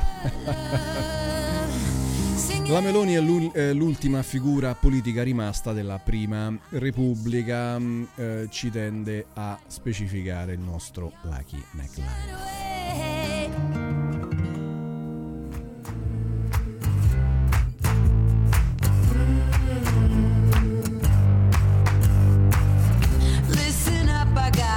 È l'unica che non nasce come influencer, anche questo credo di averlo detto poco fa, adesso lo è diventata pure lei, mica tanto, mica tanto. Adesso, adesso che sta la Presidente del Consiglio non c'ha proprio il tempo eh, di fare i tweet, glieli farà qualcuno naturalmente, però insomma... non- non la vedo influenza, la vedo come una vera politica di razza, una vera politica di razza ed è per questo che probabilmente sarà più difficile da scalciare di un coglionazzo come Salvini, che poi alla fine è Salvini.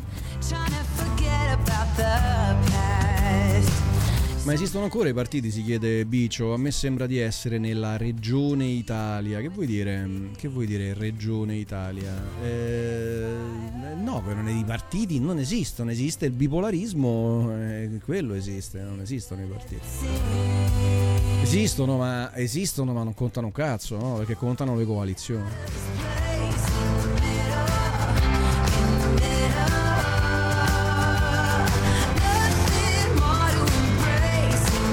La Meloni, quella che in campagna elettorale dice GB, diceva peste e corna di Biden.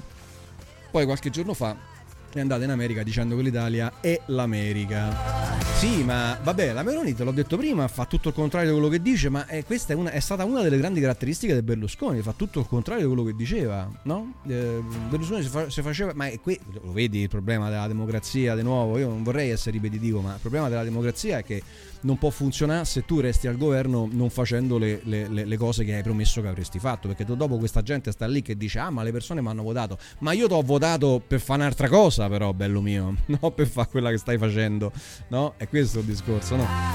Cioè, gli italiani sono tutti notoriamente contro l'invio di armi al- all'Ucraina, o a quantomeno la maggioranza degli italiani. Questo dicono tutti i sondaggi fino a che l'ho controllato io, insomma. Eppure il governo italiano continua a fare quello eh, che gli italiani non vogliono, ma quando gli se ne chiede ragione ti dicono ma gli italiani mi hanno votato, ma gli italiani ti hanno votato per fare un'altra cosa, porca miseria. Ed è per questo che la democrazia non può funzionare, capite? Non può funzionare, non funziona, non funziona, mettetevelo in testa, la democrazia non funziona. E se ve la vendono loro, se ve la vendono loro state certi che è una fregatura. Come diceva qualcuno, se votare servisse a qualcosa non ce lo lascerebbero fare.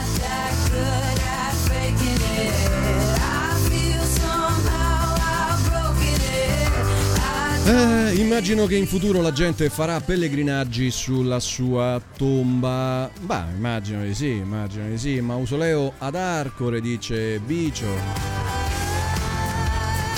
Faranno come Lenin, lo imbalsameranno come pure Mao Zedong. eh. Grande capitano, stai a pensare, forse fai riferimento a quando no, stavo ascoltando una musica, siccome mh, ve l'ho detto all'inizio, ci sono delle canzoni nuove in questa playlist, alcune sono molto belle, non mi va di rovinarle con la, con la mia brutta voce sopra. Quando c'è un pezzo molto bello eh, ce lo ascoltiamo, no? Infatti vedo che Vapa dice bel pezzo, che genere è? Adesso non so che, che pezzo era, spero che magari qualcuno ti abbia potuto eh, rispondere. Però l'ho detto il titolo, eh, l'ho detto, mi sa che era l'ode, al- lo- ode al- alle cose che non sono state, no? però l'ho detto anche in inglese, dicendo anche il nome del- dell'artista.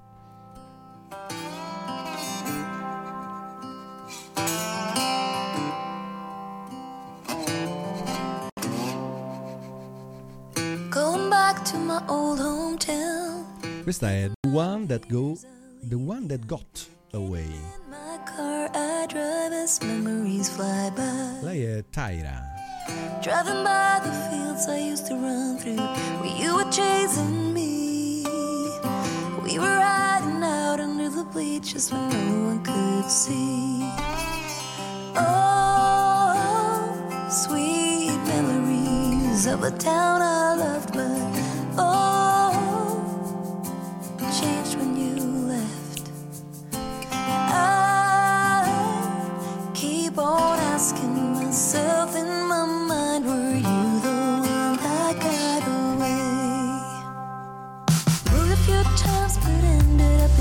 E allora Stefano poi fa una citazione simpatica. Prima di andarsene Silvione ha detto a Zangrillo di ciò che ho visto ti ho detto solo una parte. E perché non te l'ho detto? Perché non è utile e non porta al bunga bunga.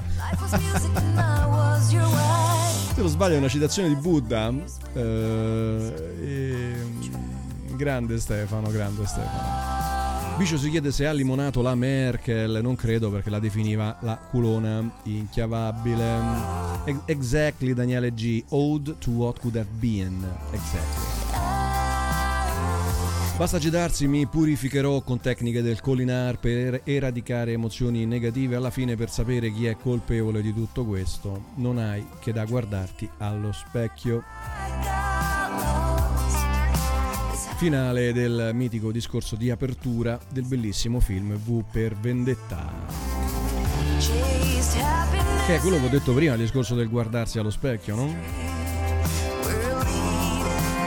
La vita è come una rettoscopia, se ti agiti è peggio.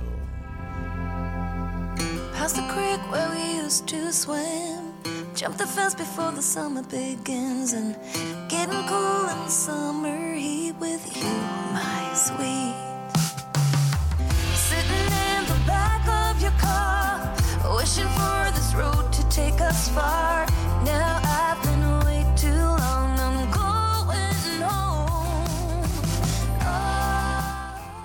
Sai che c'è capità che c'è sta poco da dire, io pure sono stato, diciamo, uno che quando stava faceva politica sempre per la gente, insomma, robe varie, ho capito l'aria, aspetta, lasciamo perdere. Allora, sai che c'è? Non- Vorrei oggi, sono stato contro, eh, io ricordo quando vinse l'Ulivo, stavo uno dei fondatori, del- uno schifo di partito che non voglio neanche nominare qua sul territorio aquilano, ma mi sono allontanato presto dalla politica perché non, non- non è che non sono uno stupido, ma è un qualcosa che è inutile sta a discutere adesso. Allora, non posso approfondire in modo tecnico cos'era chi era Berlusconi, secondo il mio punto di vista, seppur scientifico, eh, però, ma perché? Perché sarebbe, lasciamo stare.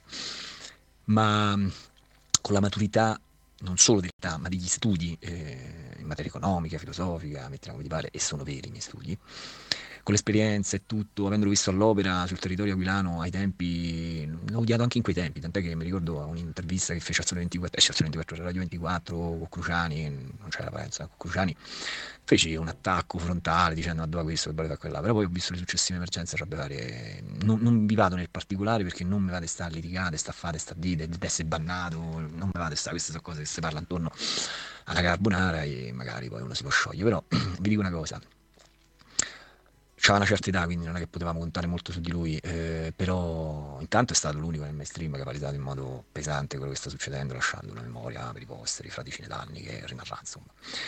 Ma magari ce n'è un uomo giovane, è stato un guerriero, è stato un guerriero combattuto contro i poteri forti che erano qui, hanno cercato di screditarlo in tutti i modi, per fermarlo hanno in tutti i modi. Ha voluto bene all'Italia fino alla fine, fino alla fine, poi con i giusti compromessi che viaggiano a quei livelli, ma io l'ho capito tardi. Io pure sono stato uno che non poteva sentire, non poteva vedere. Ma perché era un cazzone, non capivo, mi mancava una maturità di carattere. Vabbè, non mi va di stare a commentare questa cosa, dai. Però chi è maturo e sa quello che sta succedendo, ovvero chi ha coscienza di quello che accade, lo rimpiange, lo rimpiange. È stata una, una perdita, ormai con l'età che ci aveva. Ma veramente, ripeto, non mi vado ad argomentare in modo tecnico, scientifico e politico, ma ci siamo Beh, persi. ma c'è poi tenere tre minuti a dire che te l'ultimo va ad argomentare. Guerriero Dici qualcosa? Italiano. Eh. Non c'è più nello scenario nulla. O meglio, non ci sono persone con le palle. O donne con le palle. Un abbraccio, capita. Oh, il 23 hanno mandato la locandina in bozza. È una cosa interessante. Passatemi a trovare. Se non siamo tanti, sto cercando di fare una- un inizio di sta cosa per poi approfondirlo in autunno e allargare un po'. Solo codardi. Andate a vedere su un dizionario la parola codardo. Ci sono solo codardi. Capita, sai che c'è? Non è vero che non fa un'informazione utile, l'hai fatta e tant'è che io ti seguo perché insomma, parte una pseudo amicizia così, chiamiamola compagnia amicizia, però mm, tu sei stato chiaro fin dall'inizio, ma non so neanche se si possono più palesare le cose perché non so se avete sentito questa normativa europea che adesso castrerà l'informazione secondo i criteri che decidono loro e ce li possiamo solo immaginare perché poi queste cazzo di dettami arrivano dagli USA. Vabbè, ma netto di quello, io noto che tutto quello che avevi detto tempo fa all'interno di una chat, mi ricordo cosa, si sta, si sta sviluppando.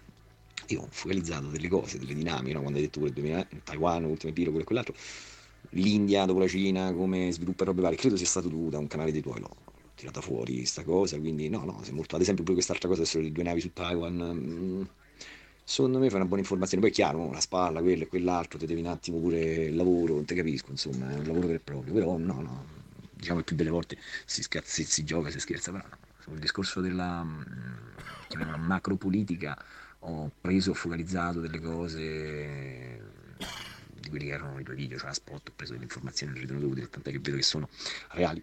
Quindi assolutamente no. Sei stato e sei una persona informata che riesce a dare informazioni utili. Poi un gioco di YouTube lasciamo perdere se dare l'informazione vera. È inutile che vado oltre. E Forza quasi, eh? Italia, Forza Italia con noi. Boh, non me la sono mai imparata sta canzone, mi piacciono più quelle. Black.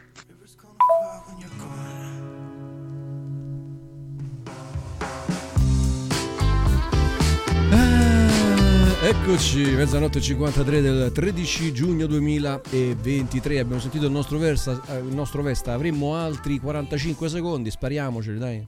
Questa è una foto che scattai all'Aquila nel 2009. Ma, ripeto, che ve lo dica fa? No, no, no, no, ripeto, contro dalla vita, ma... No, no. Non si può argomentare. Ti chiuderebbero il canale se inizi a fare parallelismi a oggi. Ti piace la borgatara? Sì, A me. certo. Questo signore ha costruito prima un impero e poi è andato a sviluppare la politica. Dall'altra parte tu mi devi dire sta gente che non ha anche studiato come ci si trova là.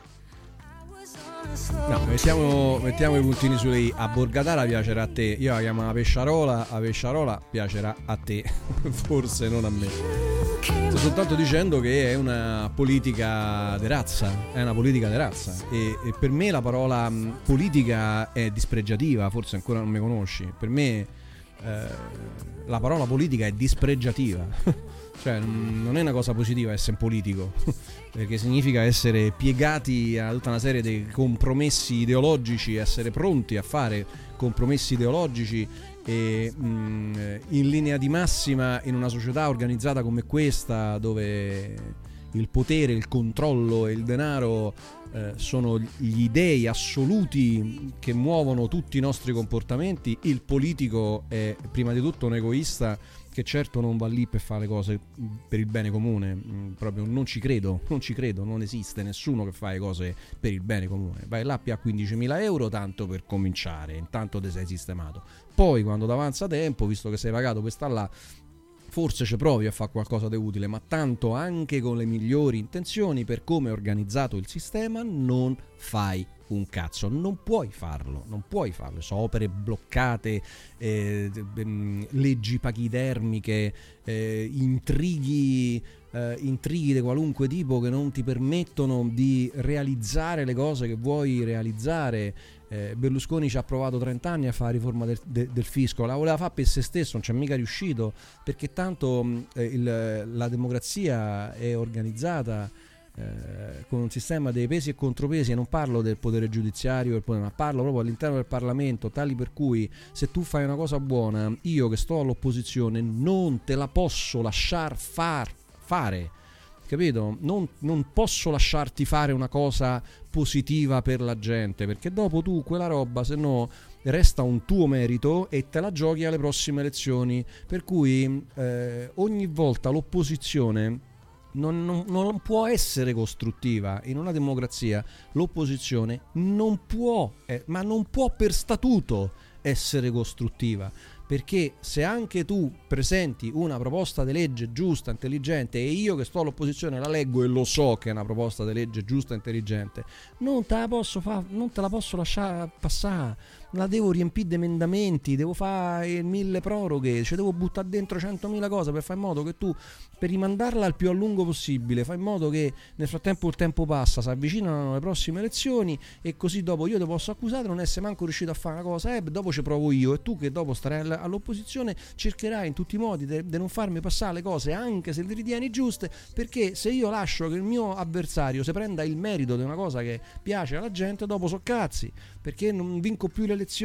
Non può funzionare, non può funzionare finché la politica è un gioco di potere e non è un, um, un sistema di governo per realizzare il bene della società, ma è un sistema di potere e basta, un gioco di potere fatto a palazzo tra persone che non, non conoscono minimamente la vita, le difficoltà, i problemi delle persone e non gliene frega manco un cazzo, perché tanto la vita è breve e quando tu sei sistemato, te, i tuoi figli, le persone a cui vuoi bene, non te ne frega più un cazzo di niente.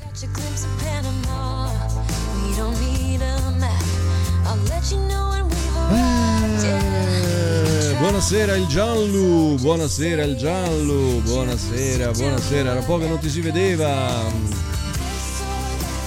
Nome di questo pezzo Cap, mi dispiace ESP, non t'ho, non t'ho visto. Quando lo ha ripreso la regina? Perché chiamava ad alta voce Mister Obama? esatto, esatto, esatto. Con le barzellette era bravo però, eh, no ma davvero dice ESP, assolutamente, assolutamente, era un genio assoluto. Era un genio assoluto, era un genio assoluto.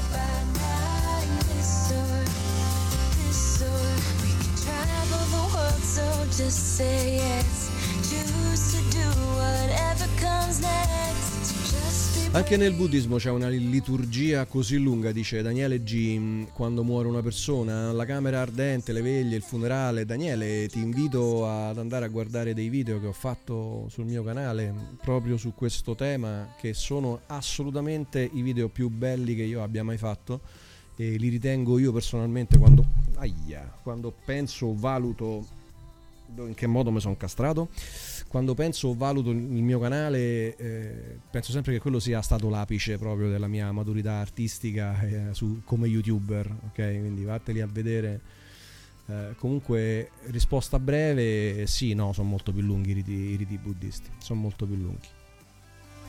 Anche perché il, il buddismo poi vede la morte in un modo completamente diverso e c'è un c'è una consapevolezza diversa, ma questo devo dire anche tra le persone comuni, cioè loro certe cose non le sanno, non è che fanno filosofia tutti, le persone stanno là e campano, hanno delle tradizioni, fanno delle cose senza magari a volte neanche sapere bene cosa stanno facendo, però se tu vai là con un minimo di cultura e di consapevolezza e ti guardi queste, queste tradizioni che poi ovviamente dietro hanno una logica e, e allora capisci che c'è un, proprio un sistema diverso. Comunque ti ripeto, te l'ho raccontato in eh, due sicuri video, video forse tre anche, eh, molto belli che trovi sul mio canale. eh, parti da È morta la nonna di Bom.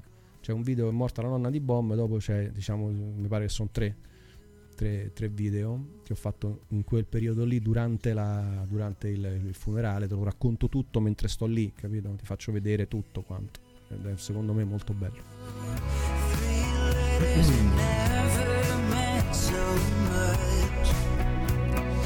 Richard Branson diceva che il nemico è la vita, il maestro faceva politica. Cazzo Vesta, ma c'è una cosa che non fai o che non hai fatto? Chiede Luck- Lucky McLife. Vesta out min conch. il sensei anche a 1,5 per è lento, dice GB. Sì, sì, stava a 1,5 perché sul tablet con il fatto che è vecchio e aveva una versione di WhatsApp molto vecchia, io non lo potevo più aggiornare da quando avevano inserito il, eh, la possibilità di mandarli a 1,5 e a 2 per, capito quant'è che non potevo più aggiornarlo, poveretto sto tablet, c'ha tanti anni, c'ha 10 anni, 2000 2013, l'ho preso nel 2013, quando mi sono sposato a Hong Kong. Quindi, mm, quindi sì, fino ad oggi abbiamo sempre dovuto sentire i mes- i messaggi a 1 per, ma adesso il buon, Vespa, il buon Vesta se me li manda sul numero privato che voi non avete, eh, lui ce l'aveva perché era stato nel gruppo WhatsApp. E mm, quindi sì, da lì eh, eh, possiamo velocizzarlo. Dal libro del profeta Wen, le profezie di Vicky Wen, dice Laki, oh a 1,5 per o addirittura 2 per, Vesta è meglio. Molte bloccano la live per la canzone di Forza Italia. No, non credo che, eh, non credo che abbia un copyright quella, quella la vogliono, la vogliono diffondere. La Meloni, come disse la madre del Marchese del Grillo, ci ha insozzato a tutti. Io ragazzi oggi dicevo un'altra cosa, aggiungevo nei messaggi di oggi che mandavo ai ragazzi. Dicevo un'altra cosa pure, che secondo me Berlusconi ci ha tolto almeno 10 punti di quoziente intellettivo a tutti quanti, per le ragioni suddette. Eh, prima, prima ha rincoglionito il popolo italiano con eh, le tv commerciali, no? le tv commerciali che hanno proprio abbassato il livello. Venivamo dall'Italia de- della RAI del dopoguerra, la RAI che insegnava a parlare, la RAI che alfabetizzava questo popolo post bellico eh, che si doveva riprendere da una situazione disastrosa quindi quella Rai in bianco e nero, garbata, lo dicevo prima, no? gentile, con questi presentatori, questi programmi educativi, tutto quanto, venivamo da quello, ci eravamo rotti il cazzo, perché oramai ci eravamo tutti belli che alfabetizzati, lì nascevamo noi intorno agli anni Ottanta, e arriva questo con tette, culi, mignotte, nani e ballerine, tutti quanti, diciamo che figata, tutti là la notte con la lingua no? alla fantozia, mm, tutti là così eh, a guardare cose strane, poi il calcio, la partita, le cose, il Milan eh, e secondo me nell'insieme già questo ci aveva tolto 5-6 punti di eh, quoziente intellettivo proprio come popolo nell'insieme, capito? Chi più, chi meno vai a fare la media, secondo me il quoziente intellettivo sceso, sceso proprio e anche perché poi venivano gli anni de- della comodità, dell'arricchimento, gli anni 80, gli, anni, gli anni del milione e mezzo di lire di stipendio, eh, gli anni dello studia che poi da grande ci avrai un lavoro e, e tutto quanto. E, e quindi già questo ci aveva tolto un po'. Poi quando è arrivato proprio in politica nel 94, pochi anni dopo, con l'introduzione del bipolarismo, per tutto il discorso che abbiamo fatto prima, con la polarizzazione ce n'ha torti in altri 5 o 6 per cui secondo me a causa del Berlusconi oggi siamo tutti mediamente abbiamo tutti mediamente un 10-12 punti di quoziente intellettivo in meno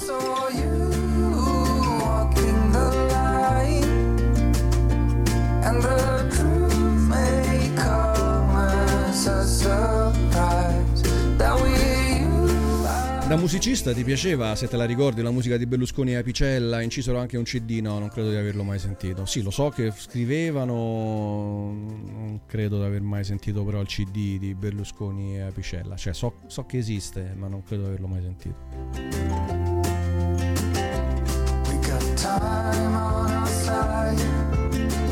Non per niente il capitano, sempre lucido nell'analisi, un grande avversario, dà il metro di una grande battaglia. Kirk senza Khan non sarebbe stato lo stesso, Picard senza i Borg, esattamente, esattamente.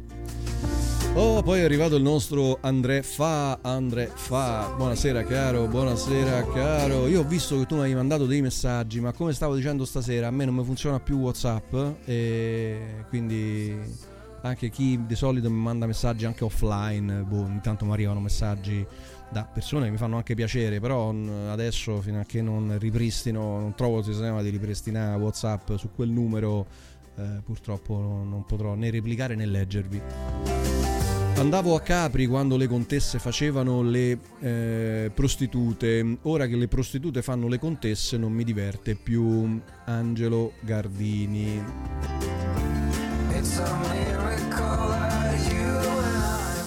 Venivamo dall'Italia con politici intellettuali e veri geni della politica che hanno creato un testo stupendo che è la Costituzione italiana. Eh, GB, io sulla Costituzione italiana ho diversi, c'ho diversi dubbi, lo sai? Diversi- a me questa visione ehm, un po' mm, benignana, no? Benigni della, della Costituzione mi ha un po' rotto il cazzo. Io sta Costituzione non, non la amo particolarmente. Certo ci sono delle cose che vanno assolutamente salvate, però è una Costituzione che, cioè, mh, a me non piace il mondo, l'Italia nella quale viviamo. Per cui, siccome tutto si basa su quel testo, ci deve essere qualcosa che non va. Ci deve essere qualcosa che non va.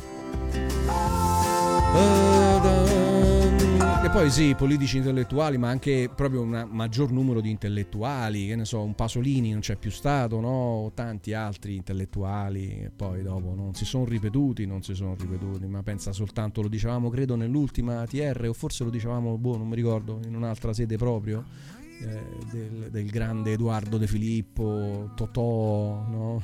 ma anche, anche, so, presentatori come mm, Corrado Mantoni, no? persone garbate, persone per bene, che sapevano intrattenerti senza per forza eh, fatte vedere le tette o mm, so, o, o dire, o dire minchiate provocatorie, ecco, saper intrattenere, saper far ridere anche senza per forza fa le mignotte o fa cose ridicole, no? senza essere per forza Achille Lauro, capito? Senza dovesse per forza far tatuaggio, ma vaffa. Wait, leave you Ehm, grazie per sempre. mm, Drive-in eh, Silvione era l'epoca in cui la saggezza Vulcan non era dentro di me e mi sollazzavo con greggio al meglio allora Gianfranco D'Angelo e le gnocche del drive-in. Subito sotto Bicio dice: Ma ve lo ricordate il drive-in?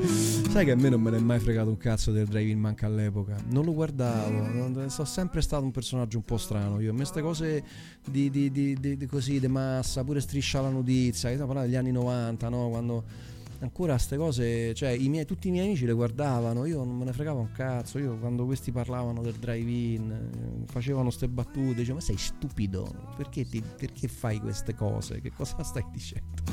Comunque sì, magari mi sarà capitato qualche volta di guardarlo de sfuggita e di averlo giudicato per quello che era, insomma. Se non ricordo male sei stato negli studi delle trasmissioni televisive, sì, testa di manzo, io ho fatto ho lavorato sia a Rai 1 che a Canale 5 eh, negli anni 90, nei primi anni 90. È finito tutto nel 98, quindi sì, fino a, anche nei secondi anni 90. È finito tutto per me è finito tutto 96 tra 96 e 98, nel 96 1 mi pare che la Rai è finita nel 98 e Amici su Canale 5 nel 96. Baby, how I need the loving from you. Will you still Sì, ma ora ci vedi i politici attuali a creare qualcosa come la Costituzione. No, la Costituzione andrebbe creata dai filosofi, amico mio, no dagli, no dai- dagli influencer eh, eh, votati su Instagram. Non può funzionare, non può funzionare, non è che, che chi lo decide, lo famo- vo- votiamo chi deve scrivere la Costituzione, ma che scherzi? Se fai votare chi deve scrivere la Costituzione, rischi che la Costituzione la scrive Fedez. Ma siete impazziti? Ma siete impazziti? La Costituzione la dovrebbe scrivere un, un gruppo dei filosofi e giuristi, eh, non lo so, selezionati dai massimi livelli della società, non certo attraverso il voto popolare. Regà, il voto popolare, mannaggia la puttana del voto popolare. Ah, mannaggia la miseria. È vero Nicola, io l'ho vissuta bene, dice mm, Lucky. Adoro la vecchia televisione in bianco e nero, ma ho amato molto anche la TV di Silvio. Io proprio no, francamente no. Io sulla TV di Silvio guardavo, guarda, solo veramente bim bum bam. Al di là di bim bum bam, io su mm, Canale 5, sulle, sulle TV mm, commerciali non guardavo quasi niente. Mm, Passavo molto tempo sulla Rai. Vabbè, pomeriggio io facevo i compitini, come tutti i bambini facevo i compitini non guardavo la televisione. E quindi avevo il tempo di guardare Bim Bum Bam, che mi pare c'era alle 4 del pomeriggio. E, e poi guardavo Quark che iniziò metà anni 80 se non vado errato, dopo pranzo se non vado errato, no? Eh, che però era sulla Rai, quindi su Canale 5 eh, Rete 5 si chiamava all'epoca, su Rete 5 non guardavo neanche, neanche. E alla fine, come hai detto te, anche noi abbiamo avuto il nostro ventennio. Esatto, esatto, esatto. Come ho detto oggi, anche noi alla fine abbiamo avuto il nostro ventennio. Però capitano, io essendo poco più anziano di te ho vissuto appieno l'inizio delle reti di Berlusconi, una bomba atomica, fidate. Beh, eh, l'ho vissuto appieno pure io, dai, ho vissuto appieno pure io. C'avevo qualche anno di meno, mi, mi- ricordo quanti anni abbiamo di differenza? 4, 5, una cosa del genere. Tu ce n'hai? cin- Quanti ce n'hai? Dimmi un po'. Sì, lo so che a, quella- a quell'età fanno, fanno la differenza. Io Rete 5 me la ricordo. Rete 5 me la ricordo. Eh, in bianco e nero, mi pare addirittura. Io comunque avevo ancora la televisione in bianco e nero. Happy Days, Happy Days, Happy Days mi sa che lo guardavo. Per esempio io Happy Days mi sa che lo guardavo. Però lo davano su Rete 5, su Canale 5, su Rete 5, eh? Non mi ricordo. Forse su Italia 1, già c'era Italia 1, non mi ricordo, non mi ricordo, non mi ricordo. Io i telefilm i telefilm eh, a quell'età ero un bambino prefer- preferivo i cartoni animati e anche dopo quando sono cresciuto, però io sono stato molto precoce, per cui già che ne so a 13 anni, 12-13 anni io uscivo, capito? I miei non mi ci tenevano dentro casa, non ci riuscivano perché io me ne volevo andare, andavo fuori, scendevo, andavo con gli amici. C'avevo- abitavo anche in un posto in cui era possibile, ok? Per cui potevo anche scendere, insomma, c'erano tanti altri bambini, avevamo dei parchi, delle cose sotto casa. Quindi guardavo poco la televisione, dai, c'è niente da fare. Il top è stato sicuramente fino a che non è entrato in politica. Quando è entrato in politica eravamo grandi, Luciano. Eh, tu, tu ce n'hai 53, eh, quindi c'hai 5 anni più di me. E, e quando è entrato in politica c'avevo- tu, tu avevi 25 anni, io ce n'avevo 20. eh, dai. Che stavamo ancora a guardare. Io la televisione non la guardavo più. Io te l'ho detto, la, la facevo nel mio piccolo, cioè guardavo Canale 5 solo perché andavo ad amici, per cui dopo mi riguardavo amici e basta. Facevo. ah, ah, Era tutto quello che dovevo guardare. Massimo Cacciari potrebbe dare un contributo per la Costituzione, non lo so, non lo so, non lo so. E allora, allora, allora, serata saudade, dice Andrea Fa. Beh, sei arrivato tardi come al solito, eh? Abbiamo- avevamo già detto tutto. Tu arrivi nel momento in cui più o meno, insomma, le cose si sono già dette, mo siamo così in, in scivolata, leggendo un po' quello che viene fuori. Era il 93, avevo 23 anni, 94, sì, le elezioni nel 93 probabilmente. No, era il 94, sa? Non era il 93. Davvero partecipai ad amici con la De Filippi con l'Ella Costa, con De Filippi, con la Maria, con la Maria. Intoxicated, we're automated, and overpopulated. Stato proprio il, il primo Amici di Maria. Io arrivai. eh, il primo giorno di televisione per me fu il primo giorno di televisione per Maria De Filippi.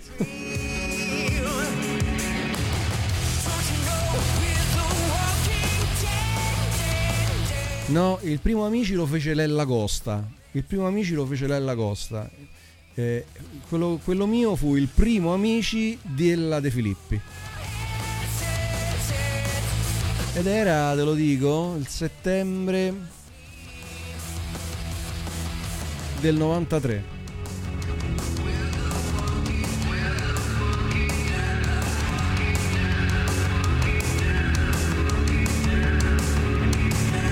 Questa è Walking Dead dei Wellmess. Ok ragazzi dai che cosa dire all'1.15 di questo 13 giugno 2023 Chi è Alex? Chi è Alex? Ah Alessandro sì, sì, sì.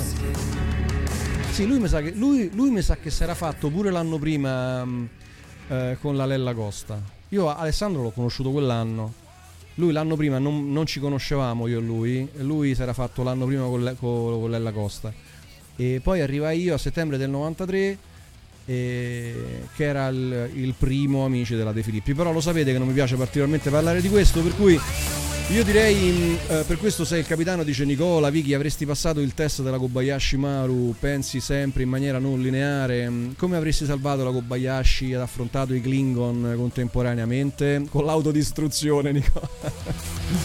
Io ho detto basta, possiamo fare niente. Computer, autodistruzione.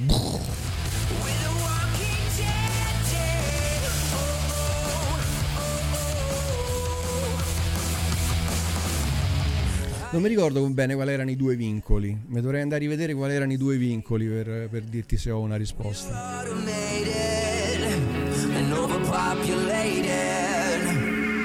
Ah, allora ragazzi, dicevamo l'1.16 di questo 13 giugno 2023, una, mm, un'ora e 48 minuti al mio timer, dai per una volta non facciamo troppo tardi, anche perché io sono oberato di cose da fare, di lavoro, anche per questo non ho più il tempo ragazzi per fare le live, anche stasera non dico che è stato un sacrificio perché è sempre un piacere fare due chiacchiere con voi, però è stato un sacrificio nella misura in cui mi sono tolto del lavoro, mi sono tolto del tempo al lavoro, infatti adesso che attacchiamo io un'altra oretta, oretta e mezza di lavoro prima di andare mm, a dormire me la faccio perché sono veramente oberato di cose da fare. Quindi vi voglio bene, Francesco Nuti adesso sta nel bardo, buon viaggio. Esatto, esatto.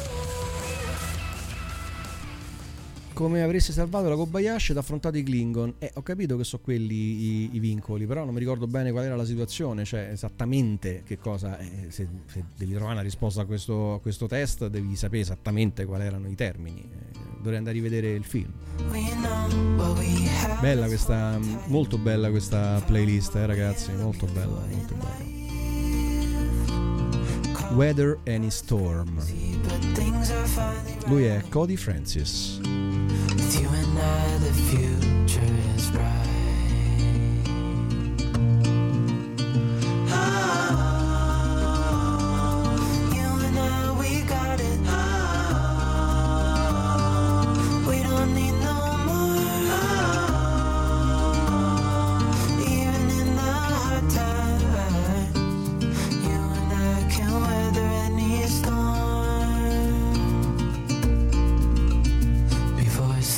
Allora ragazzi, buonanotte, non vi do il solito www.viki-web.com perché mm, oramai ci sono nuove iniziative delle quali poi magari vi parlerò in un futuro eh, che sto portando avanti e che possono essere molto interessanti. C'è un messaggio di soccorso della Kobayashi in zona neutrale, contemporaneamente tre navi Klingon ti attaccano. Ehm, devo vedere che cosa ha fatto lui quando ha fallito.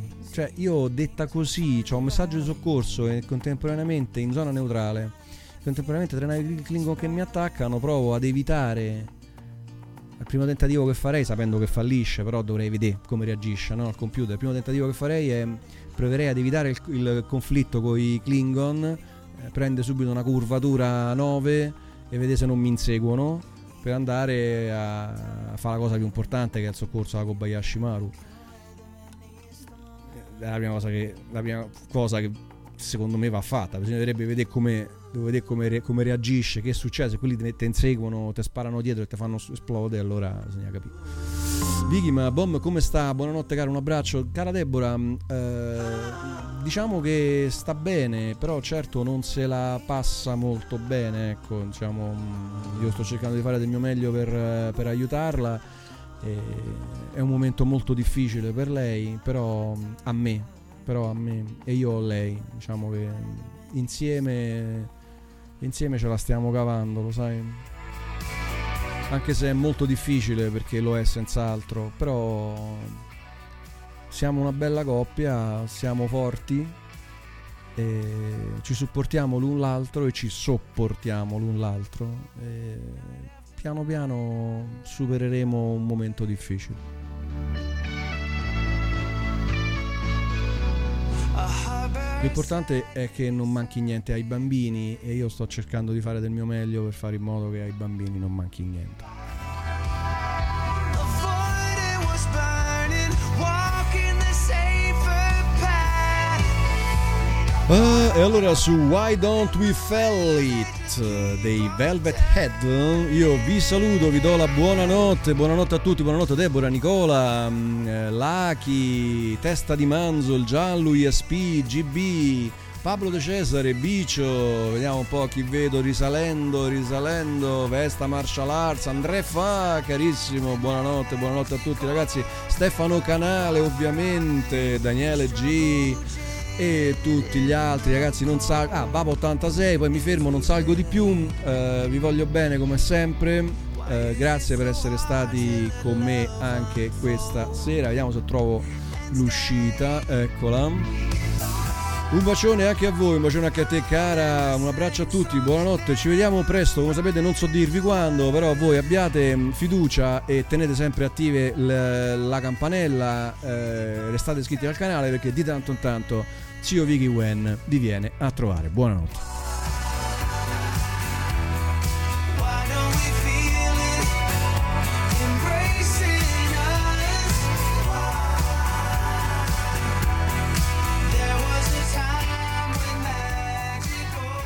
Sai che c'è, amico mio? Ti stavo ascoltando adesso dicevi che la televisione ci ha scemito negli anni.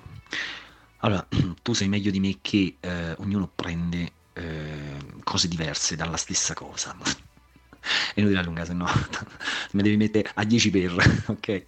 Quindi ci ha dato delle opportunità, bisognava saperle cogliere, sicuramente tante frizioni a livello internazionale le ha veramente... Dai, dai, no, è, è- è- è irreplicabile.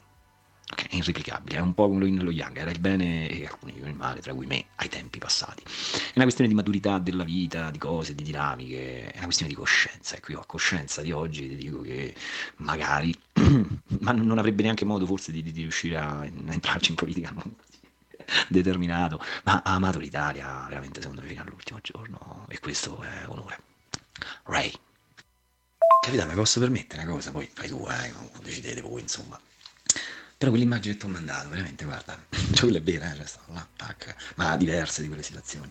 Ehm, non lo so, la butto là poi, chiudici la puntata, non lo so, aprici, che ce la fai tu, però è bella, cioè, è, è- è veramente la parte umana di quell'uomo che poche persone, uno scatto privato, diciamo, poi andrà a finire, io ci sta sicuramente, però veramente ho visto una parte umana, poi un giorno te la racconto la storia, faccio una seconda puntata, ma sto un po' incasinato, Eh, l'ho incontrato diverse volte, eh, tu considera, c'erano i COM, no? i centri di aggregazione, dove stavano le forze del casino, c'era il COM 1 L'Aquila e il COM 2 eravamo noi San. Ma Nomo, Nomo, delle cose, solo lui, solo lui è ri- è riuscito a fare quella cosa, per noi è un miracolo. Io infatti io non riuscivo, da tecnica a calcolare tutte le belline che servivano per fare in quei tempi utili, le basi in carcere, cioè cose, ha fatto cose inenarrabili per noi, io te posso solo dire una cosa, guarda, mo contro a favore, ripeto, io sono stato contro, pure quel periodo stava un po' così, sai, vogliamo sempre qualcosa di più noi, Mm, è una cosa così, però ti dico la verità, dico, mo, che te devo dire? Mi sta a venire da piangere, tu mi direi, ma che cazzo sta a dire?